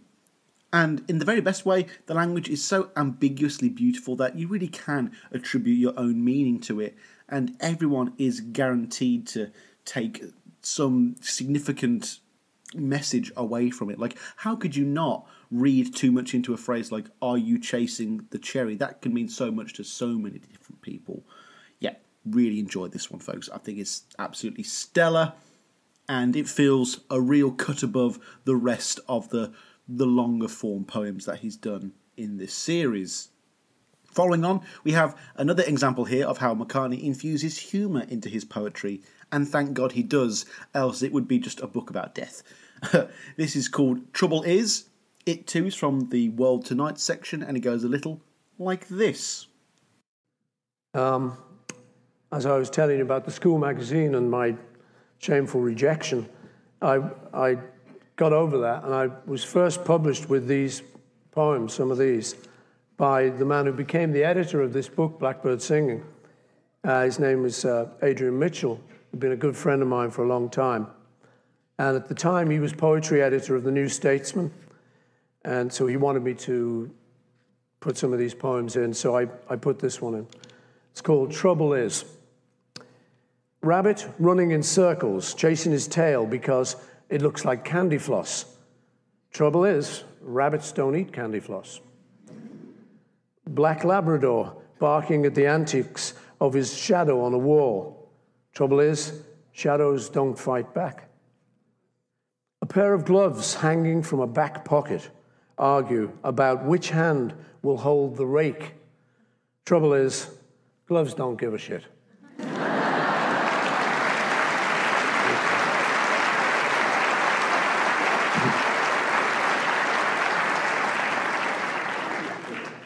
Thanks. oh, this is fun. All right.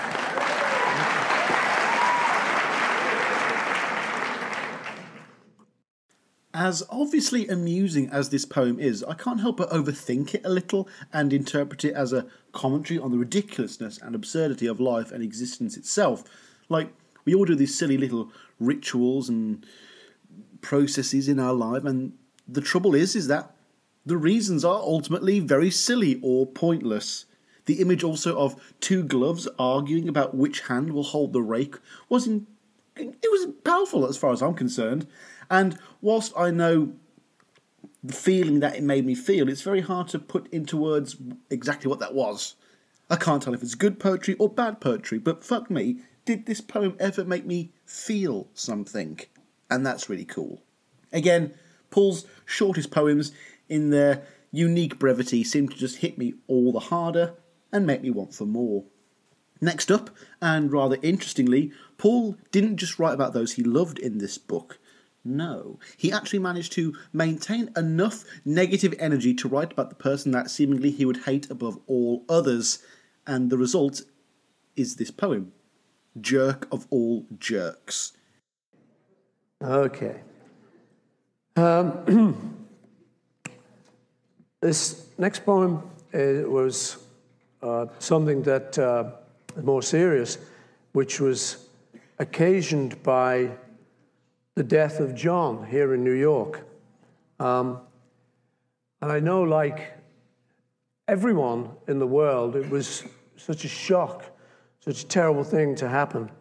Um, and after all the tears of that day, which I think took all of us probably at least a day to come to terms with it, uh, I found this phrase going around in my head about the guy who'd done it which was jerk of all jerks.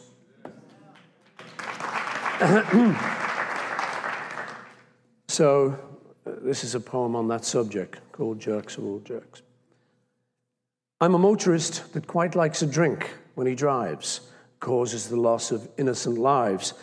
I'm the guy with the pistol who kills your best friend. You can't really blame me because I'm round the bend. Hello, how are you?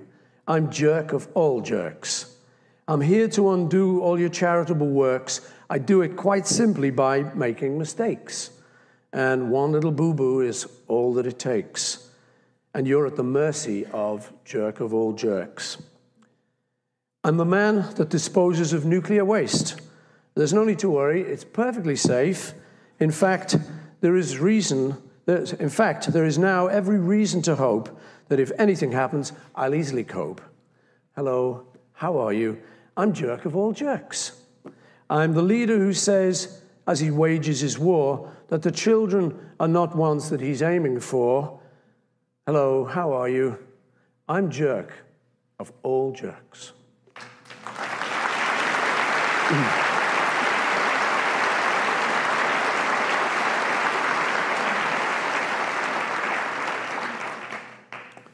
Right, folks. I'm really going to struggle to remain composed and cordial with this poem because fuck me, is this the most cringeworthy entry in the whole thing? Nay, it's it's the worst thing in the book. I don't like it. I mean, Adrian Mitchell chose to include big boys bickering in the book for Christ's sakes, and yet the worst thing Paul can say about the man who savagely slaughtered John Lennon was to call him the jerk of all jerks. Is this Paul trying to remain on brand and not be sweary? Because if so, it's the most misplaced use of that notion ever. I know I shouldn't get too hung up on this, but come on, how fucking weak is this writing? There's no balls or bite to it whatsoever, and the whole thing feels like one of the biggest missed opportunities of McCartney's entire career. But it doesn't just end there with the title. The whole poem is full of awkward concepts that just feel woefully undercooked and half hearted. I mean, the idea that Paul conflates drink drivers, those who dump nuclear waste, and leaders who wage war with the man who killed John Lennon just feels distasteful. Not because they're not all bad, but it just feels a little melodramatic, I guess. Like, is the man who killed your one friend as bad as someone who leads millions of people to go to war to die or causes thousands of people to get horrendous diseases? Like, he's definitely playing off the fact that we all hate a certain Mr. Chapman as well because he killed John Lennon, one of our favourite musicians. Um, I feel like if anyone else was writing this, they would do more of an effort to make us hate that specific person and give us details as to why, rather than just be like, oh, well, I don't like this guy because of what he did to me, therefore you all will think he's as bad as these other things too. It's a little overblown. Um, then you've got the idea of the speaker uh, speaking the poem as introducing themselves as the jerk of all jerks, and that whole conceit, you know, to tie the whole thing together is just cheesy and amateur to the bone. Honestly, folks, the fact that Adrian Mitchell didn't laugh this thing out of the book is one of the most damning elements of its entire existence. Next. Pressing forth, we have the first of the Linda based songs. It's called City Park, and being that it was written whilst Linda was still alive, it is not found in the Linda death chapter, and instead it can be found also in the World Tonight section. It goes like this Uh, my favorite New Yorker was, of course, Linda, who was, who was born here. She was born here in Doctors Hospital, and uh, so it became a very special city of, uh, of ours uh, for me through her. Um, when she got ill, uh, she was in hospital one time, and I would stay with her in a camp bed. And in the morning, I made it uh, a habit to go for a run in Regent's Park. And this became a kind of ritual, a sort of prayer. This next poem is called City Park, and it's about that time. 27 press ups at Black Park Bench Altar. Eight warm, even notes from tall church cool bell. High staccato twittering of small birds against throbbing pigeons. Oh, how do you do? Oh, how do you coo? World's long, low surfaced tickles to life with strangers. Sniffing collie couple, speed walking, high armed, brisk little sergeant major woman, bouncing Peke in tow. Moorhen flutters squawking cross crowded city pond top. All sorts of ducks mill slowly round white swans, stately black swans, snow tipped, nipple red beaks. A crow cackles with thumb on black comb rasp. Winter bare rose bushes line asphalt path. Old yellow scotch, pink posy, pour toi, polar star, mood music, and yesterday where silent gardeners dig. 18 press ups facing my lover's home, grins to the sky, nine nods this way, nine nods that, and I pray to the Spirit of goodness to open page on a fine, fine day forever and ever and ever and ever.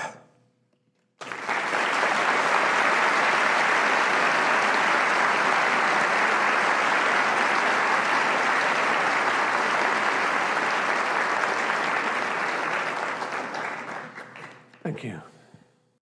This poem is another one where I'm a little on the fence. There are moments and images that I do find memorable and fun. The pigeon saying, How do you do? How do you coo? was adorable, and I love the description of stately black swans with snow tipped nipple red beaks, which was very evocative and even a little delightfully naughty from our boy Paul, but these moments are brief, and the rest of the poem feels far too disjointed and without direction.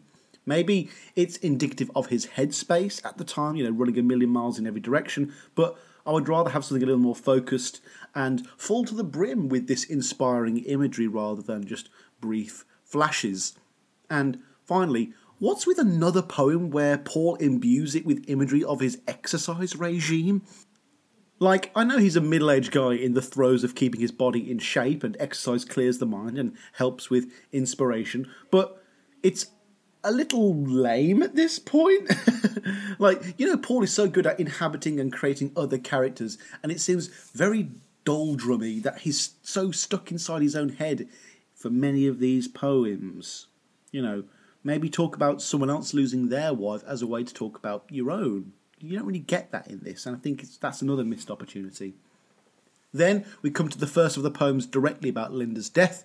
The chapter surrounding this topic is called Nova, a reference to the song we talked about earlier, and fittingly, the poem is called Her Spirit.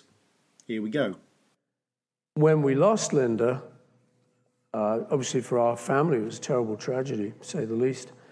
Um, but I think all of us felt that she was still there, and we would hear things and see things that somehow indicated that she was still around. And this next poem is about some of those things that happened. The wind chimes would, would move and ring, and there wasn't a wind. Uh, so all these strange little eerie things happened. I was, I was taking a horse ride, which she'd introduced me to. She was a great rider. And uh, I saw, for the second time in my life, I saw a white squirrel. You don't get many of these. And it was just looking at me, it was just staring me in the eye. And of course, I thought it was her. So this is called Her Spirit. Her spirit moves wind chimes when air is still and fills the rooms with fragrance of lily.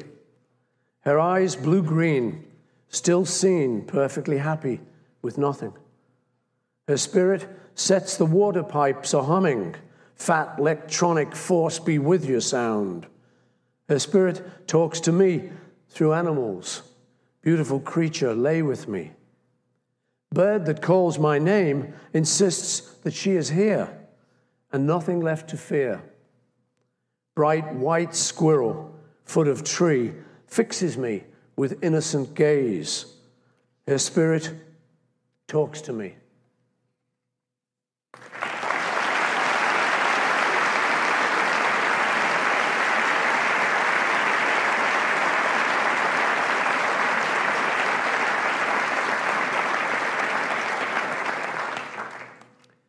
Whilst this poem does suffer from a little too much from being based directly on real life events rather than the imagination of the writer, it still manages to shine incredibly brightly. Again, thanks to the raw emotive power brought on by the subject matter. Now, Paul does over explain this one a little in the intro, but he really didn't need to, as it is clear to anyone who has lost someone important in their lives that this is a poem about the comforting self pareidolia of grief. We get examples of Linda in inanimate objects around the house, wind chimes, humming pipes, as well as in nature with birds and a white squirrel. Whilst this whole part of the episode has been about attributing meaning to poetry, this poem in turn is about how we attribute meaning to the poetry of the randomness of life. And I thought that that was pretty beautiful in its own artistically ironic way. Next up, we have one of my favourite poems from the whole book, and I'm so glad Paul chose to do it for a live recording. It's called Black Jacket, and it too is from the Nova chapter, ironically, the page before Her Spirit. I'm just going to let Paul do his thing now. However, I'm an optimist, and life goes on. So, this next short poem is an effort to try and help get on with life. It's called Black Jacket. Sadness isn't sadness, it's happiness in a black jacket. Death isn't death, it's life that's jumped off a tall cliff. Tears are not tears, they're balls of laughter dipped in salt.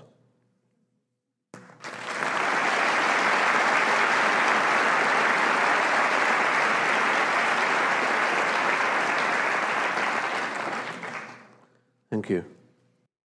Okay, I really don't need to reiterate this point at all, but yeah, I really dig Paul's briefer poems, and Black Jacket is one of the very best examples. I'm tempted to say that it speaks for itself because that's how powerful I think it is, but I'll do a bit of explanation, I guess. Uh, Paul mentions being an optimist in the intro, and the three short stanzas of this poem exemplify his unending dedication to optimism effortlessly. You know, he gets the moniker of silly love song Smith thrown at him all the time. And yet, this poem is evidence that he can approach these topics seriously and with respect, and still somehow infuse a certain sense of hope for the future and an uplifting positivity that really is palpable. If anything, you can imagine this poem being the things he said to his children after Linda's passing.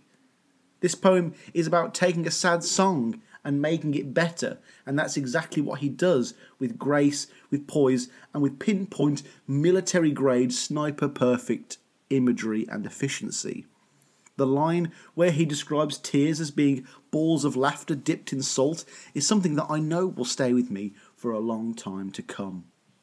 And finally, everyone, we come to the worst kind of poem, one that thinks it's funny but really isn't. This is found in the Friends and Enemies chapter, and it's called Masseuse Masseur. One last time, Paul. This next uh, poem is uh, it's, it's kind of a true story. When, when we would go on tour, one of the great perks about going on tour is that you can have a massage every day. You, you wouldn't allow yourself that normally, but you're on tour, you're working hard, and you know, you deserve a massage. So I should probably write a book called Massages of the World. Because um, some funny things have happened, I tell you. And I, I include some of them in, well, three of them in this poem.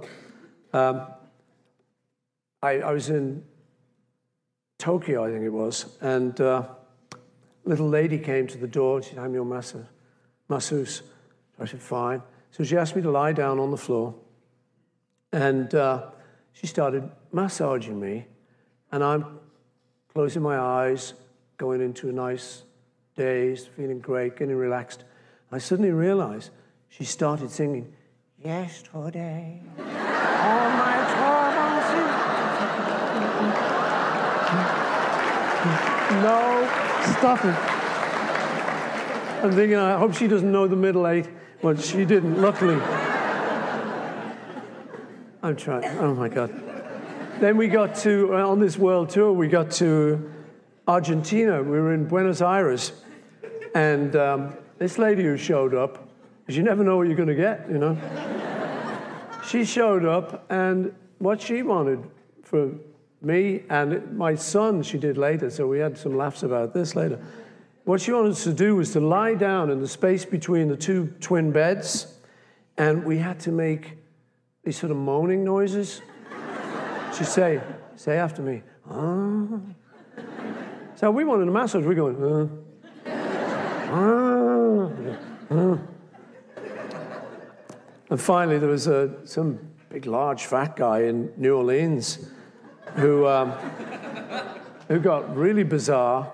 I mean, all I was looking for was a nice, quiet massage, go to sleep and do the muscles. That's all I want.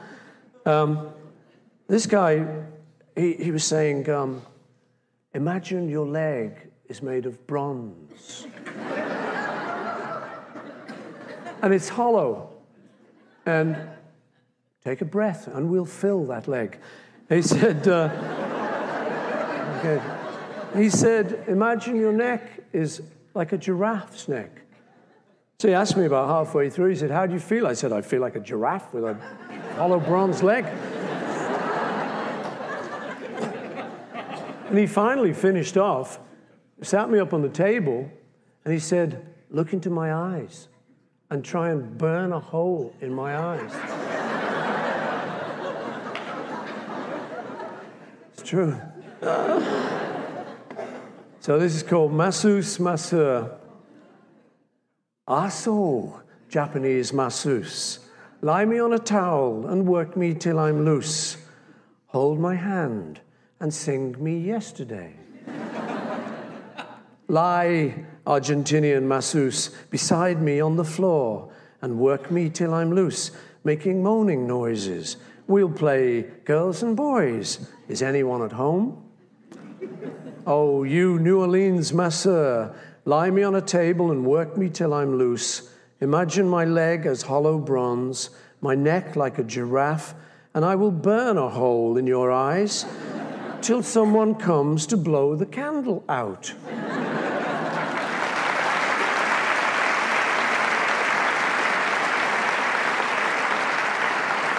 Hmm. oh boy, it's true. Now, I know this isn't the fault of the poem per se, but the real flaw with this one is that the explanation does, rather unsatisfyingly, reveal that there isn't much artistic substance to this at all. Again, this is another memory poem from Paul, but it really does seem that his memory is almost full here, as it's literally just a transposition of what happened. Like, if Paul had let this one be ambiguous and not given the entire backstory to it, then I feel it would have had a little more room to create new meaning in the minds of the listener. And yeah, I know the majority of people who read this will likely not have listened to the audio that I just played, but still, the imagery is so specific to Paul and his direct experiences that it kind of saps any ambiguity or imagination from the work. Like, if he had made this up, then it would be a lot more impressive, but he didn't. And it's just him rattling off another memory from his life that works much better as a story than it does as a poem. Also, it goes without saying that the little Japanese accent he did there is going to become less and less acceptable as we move forward. And there we are, folks. That is the last of the poems that we have audio of.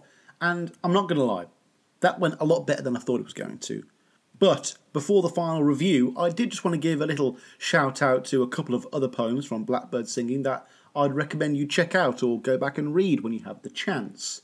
Other poems I liked included Day with George, a touching tribute to his mentor and collaborator George Martin, with some really heartwarming imagery and a sweet reference to his son Giles. There's Velvet Wave, a genuinely intriguing look at McCartney's recording process through the medium of poetry. Like it really does sound like something he was writing in the studio at the time. Like you do feel like you are there while he's recording something. It also has loads of alliteration, which I'm a sucker for. There's Was It Really 20 Years Ago? A really interesting musing over what it must be like to have been a flower power child of the 60s and seeing that whilst some change has happened, you know, since that time, it's happened much slower than you would have expected. And it offers a new look on that McCartney optimism, you might say. There's Moon's a Mandarin, the first of the incredibly brief poems in the book, and it's just a really cool image and idea distilled into a single punctuated stanza. There's Full Moon's Eve, again, like a couple of the other poems I've discussed. I don't know exactly why I liked it, but the imagery has definitely stuck with me since. There's No Rhyme, which is just four short lines of absolute bliss. You've got Steel, the second shortest one in the book, at three lines long, and it's easily one of my favourites. It hits harder than a runaway train, and the words are simply sublime. Paul did a really good job with this one. There's Lost, another incredibly powerful Linda Loss poem, and the opening lines are so incredibly blunt and uncompromising, I don't think I'll ever forget them. I lost my wife, she lost her life. That's great. Come on, how can you not love that? And finally, you have Dawn Star. Again, another incredibly short and dynamic piece with a reference to Venus that a lyric nerd who likes to connect everything together, like me, simply could not ignore. So, overall, folks, what do I think of Blackbird singing? Well, if we're talking about the book as a whole, as a product to be sold, then I do regrettably have to say that I do think it's a little overblown for what it is. As I mentioned earlier, if this was just the poems and not the song lyrics, and it was just a slim collection of poems, it would be a far more valuable package for what it is. Like, I really do think the experiment in song lyrics being poems was an absolute failure, and they do come across as a waste of paper. It really is a shame that Paul never stuck to his original idea of a slim volume to talk about at parties. But then again, it really has started an interesting conversation. So in the end, it might be worth it, even if it just functions as a warning to future artists not to do something similar. Oh, speaking of paper, I've got to say, the paper quality in the first pressing edition that I have is some of the, the best paper I've ever seen in a book. Like, it's a weird thing to bring up in a review, but the quality was just, was, it was beautiful. It's really thick, and it isn't cut entirely straight on the edges, which gave it a really rustic, vintage feel that I certainly appreciated. However, if we're talking about the poetry on its own, then I would say that this book is a success. Even if it's just a success in the fact that it exists. Paul McCartney releasing a book of poetry, how cool is that? Additionally, though, many of the poems managed to make me feel something. And a large number of the poems were objectively incredible. And even better, it all still felt entirely McCartney. Like, yeah, overall, if we're doing a metric, mm, so uh, the poetry can be a little hit and miss in spots, and some of it comes across as a little unedited and amateur, but for a first effort, it's still a very competent and artistic collection of words and rhyme. Okay, if you want to judge Paul by his past successes, then I suppose you could see it as a bit of a letdown. But the fact that everyone was so harsh on the poetry as you know being somehow lower of quality than some of his greatest songs of all time is so unfair. And because of that, he's been spooked into not pursuing it further and honing his craft. Like, what would the second book of Paul McCartney poetry look like? We might never know thanks to these critics. If it was anyone else's first effort, then it would be lauded. But because it's Paul and he's held to this lofty standard that can never be met, then of course, it's not going to meet anyone's expectations. I wonder if his paintings suffered the same kind of criticism. Anyway, I was pretty darn impressed by this collection, folks. And whilst my expectations were certainly lowered by all of the reviews, and whilst I do not have any expertise in the art form outside of a little untrained outsider self education, I'm still going to give it a good review. You know, fuck it. The book had the power to make me think, to make me feel some emotions, and even got me pondering about the nature of art itself, which isn't bad for only a few quid. But yeah, if I wasn't a podcaster in need of content to talk about and a burgeoning collector who wants everything that his budget will allow to put on his shelf, no, I probably wouldn't picture myself buying this at all. Though that would have been my loss, as I certainly got a whole lot more than I expected out of this book even if that something was less than half of the content of the book itself, which again is a steal when you think about it. At the end of all this, though, I've done some thinking, and I'd be interested in taking some of these poems back to my Birmingham poetry spoken word scene and reading them aloud to a crowd. And I think it'd be a fascinating process to gauge people's opinions on this work and see what they think. And there are even further options still. Would I tell them that Paul McCartney had written them? Would I distinguish between songs and lyrics? Do I do it now whilst Paul is alive? Do I do it as a tribute once Paul has died? Do I read them quite plainly? Do I read them in a very animated style? There's lots I could do with it. And either way, I'd love to give it a go and see how they would hold up in the world of over the top, overly accentuated, melodramatic spoken word. Hell, I might even do my awful McCartney impression, but that waits to be seen. And there we are, folks. We are now done with another episode of Paul or Nothing. Thank you so much for tuning in. This is another episode that went on a lot longer and was a lot more extensive and detailed than I ever thought it was going to be when I started. So I, apologise if it is slightly late. But yeah, here we are. We have reviewed all of Paul McCartney's poetry. Make sure you get the book, folks. Really make sure you do. Um, you might even be able to find it online. I don't know. But it'd be interesting to get a dialogue going about this. I'd love to know what you guys think about Paul McCartney's poetry. I know what one of my patrons thinks. We seem to be pretty uh, much on the same level there. But if any of you have read Blackbird Singing. If any of you have any memories of its release or the criticisms at the time, drop us an email at paulmccartneypod at gmail.com. Let's get a chatting about some poetry like some high society toffs. Anyway, I'm sure Denny Laine has already started to play us out, so all I'm going to say is keep listening to Paul, keep reading poetry, everyone. Thank you so much for tuning in to another episode of Paul or Nothing. I've been your host, Sam Wiles. Peace and love, peace and love. Harry, Harry Krishna. No more autographs. Take it away, Denny.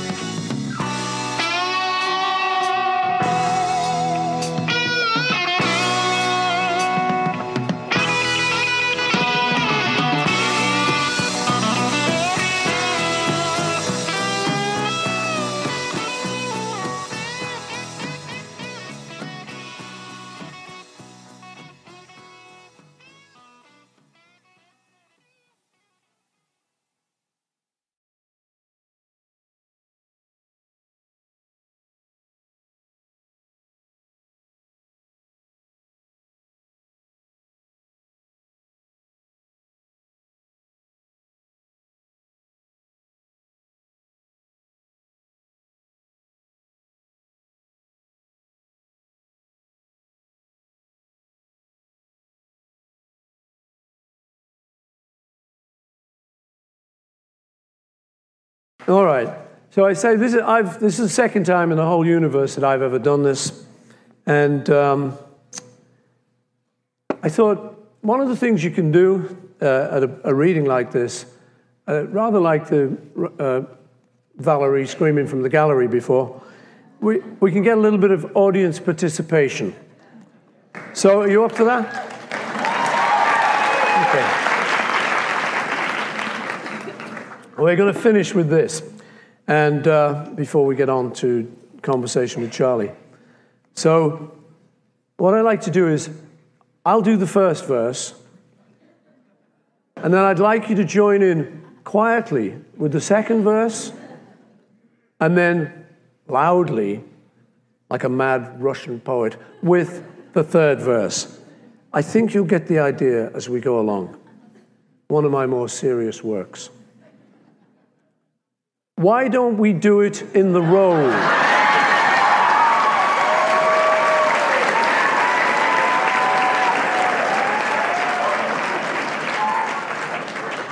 Why don't we do it in the road? No one would. Hold it, hold it. Wait, wait for your moment. Wait. I said I do the first one. No one will be watching us. Why don't we do it in the road? Now you. Why don't we do it in the road? Why don't we do it in the road? No one will be watching us. Why don't we do it in the road? Why don't we do it in the road?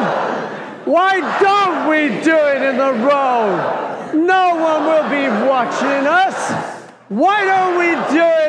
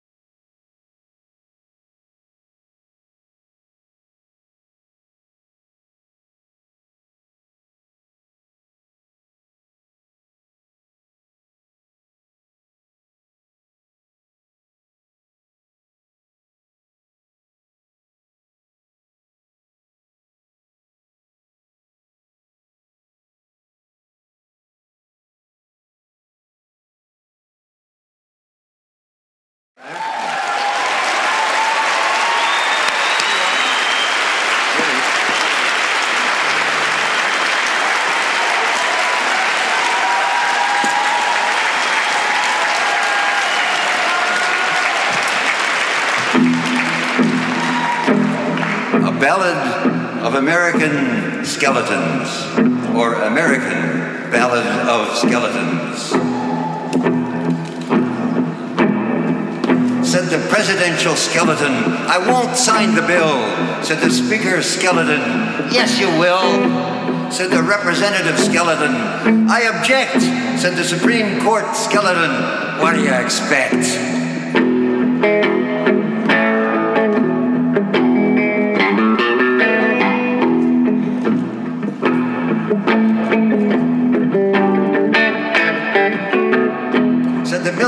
Skeleton. Buy star bombs, said the upper class skeleton. Starve unmarried moms, said the Yahoo skeleton. Stop dirty art, said the right wing skeleton. Forget about your heart.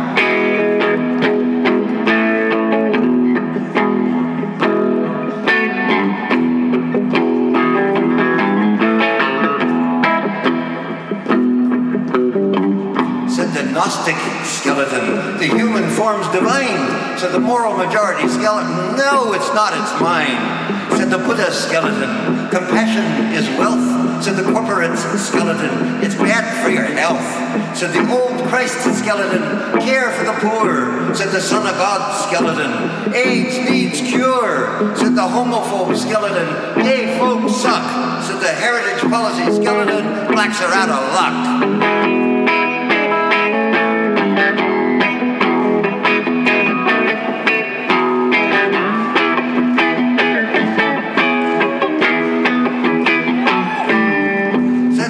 Macho skeleton, women in their place. Said the fundamentalist skeleton, increase the human race. Said the right to life skeleton, fetus has a soul. Said the pro-choice skeleton, it up your hole.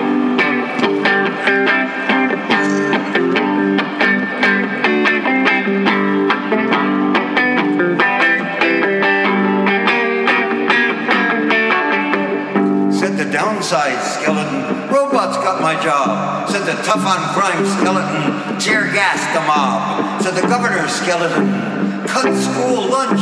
Said the mayor skeleton, eat the budget crunch. Said the neocon skeleton, free markets the way. Said the savings and loan skeleton, make the state pay. Said the Chrysler skeleton, pay for you and me. Said the new power skeleton, and me and me and me.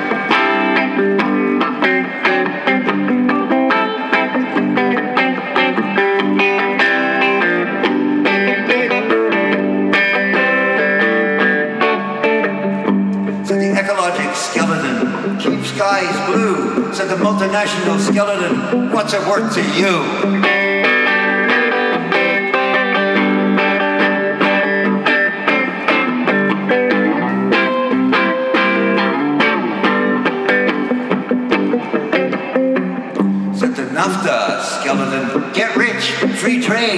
Maquiladora skeleton, sweatshops, low paid. Rich Gat skeleton said one world, high tech, said the underclass skeleton, get it in the neck, said the World Bank skeleton, cut down your trees, said the IMF skeleton, buy American cheese.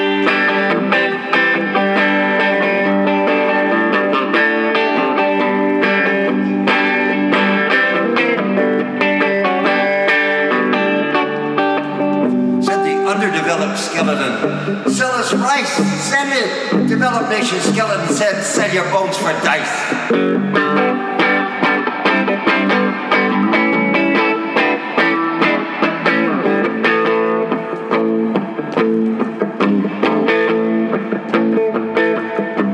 Said the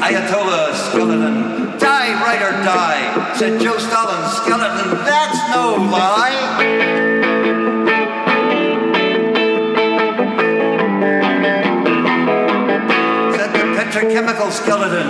Roar, bombers, roar, said the psychedelic skeleton. Smoke a dinosaur, said Nancy's skeleton. Just say no, said the Rasta skeleton. Blow, Nancy, blow!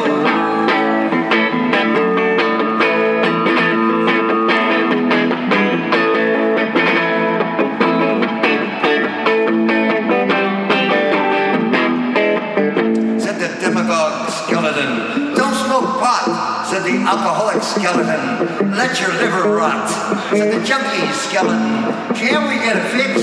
said the big brother skeleton. Jail the dirty pricks, said the mirror skeleton. Hey, good looking, said electric chair skeleton. Hey, what's cooking?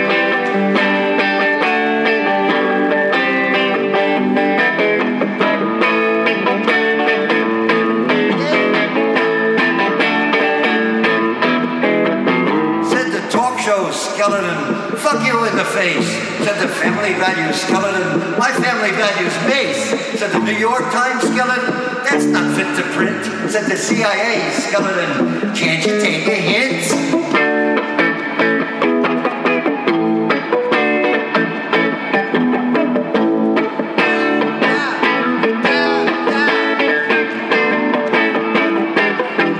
Said the network skeleton, believe my lies. Said the advertising skeleton, don't get wise. Said the media skeleton, believe you, me. Said the couch potato skeleton, what, me worry?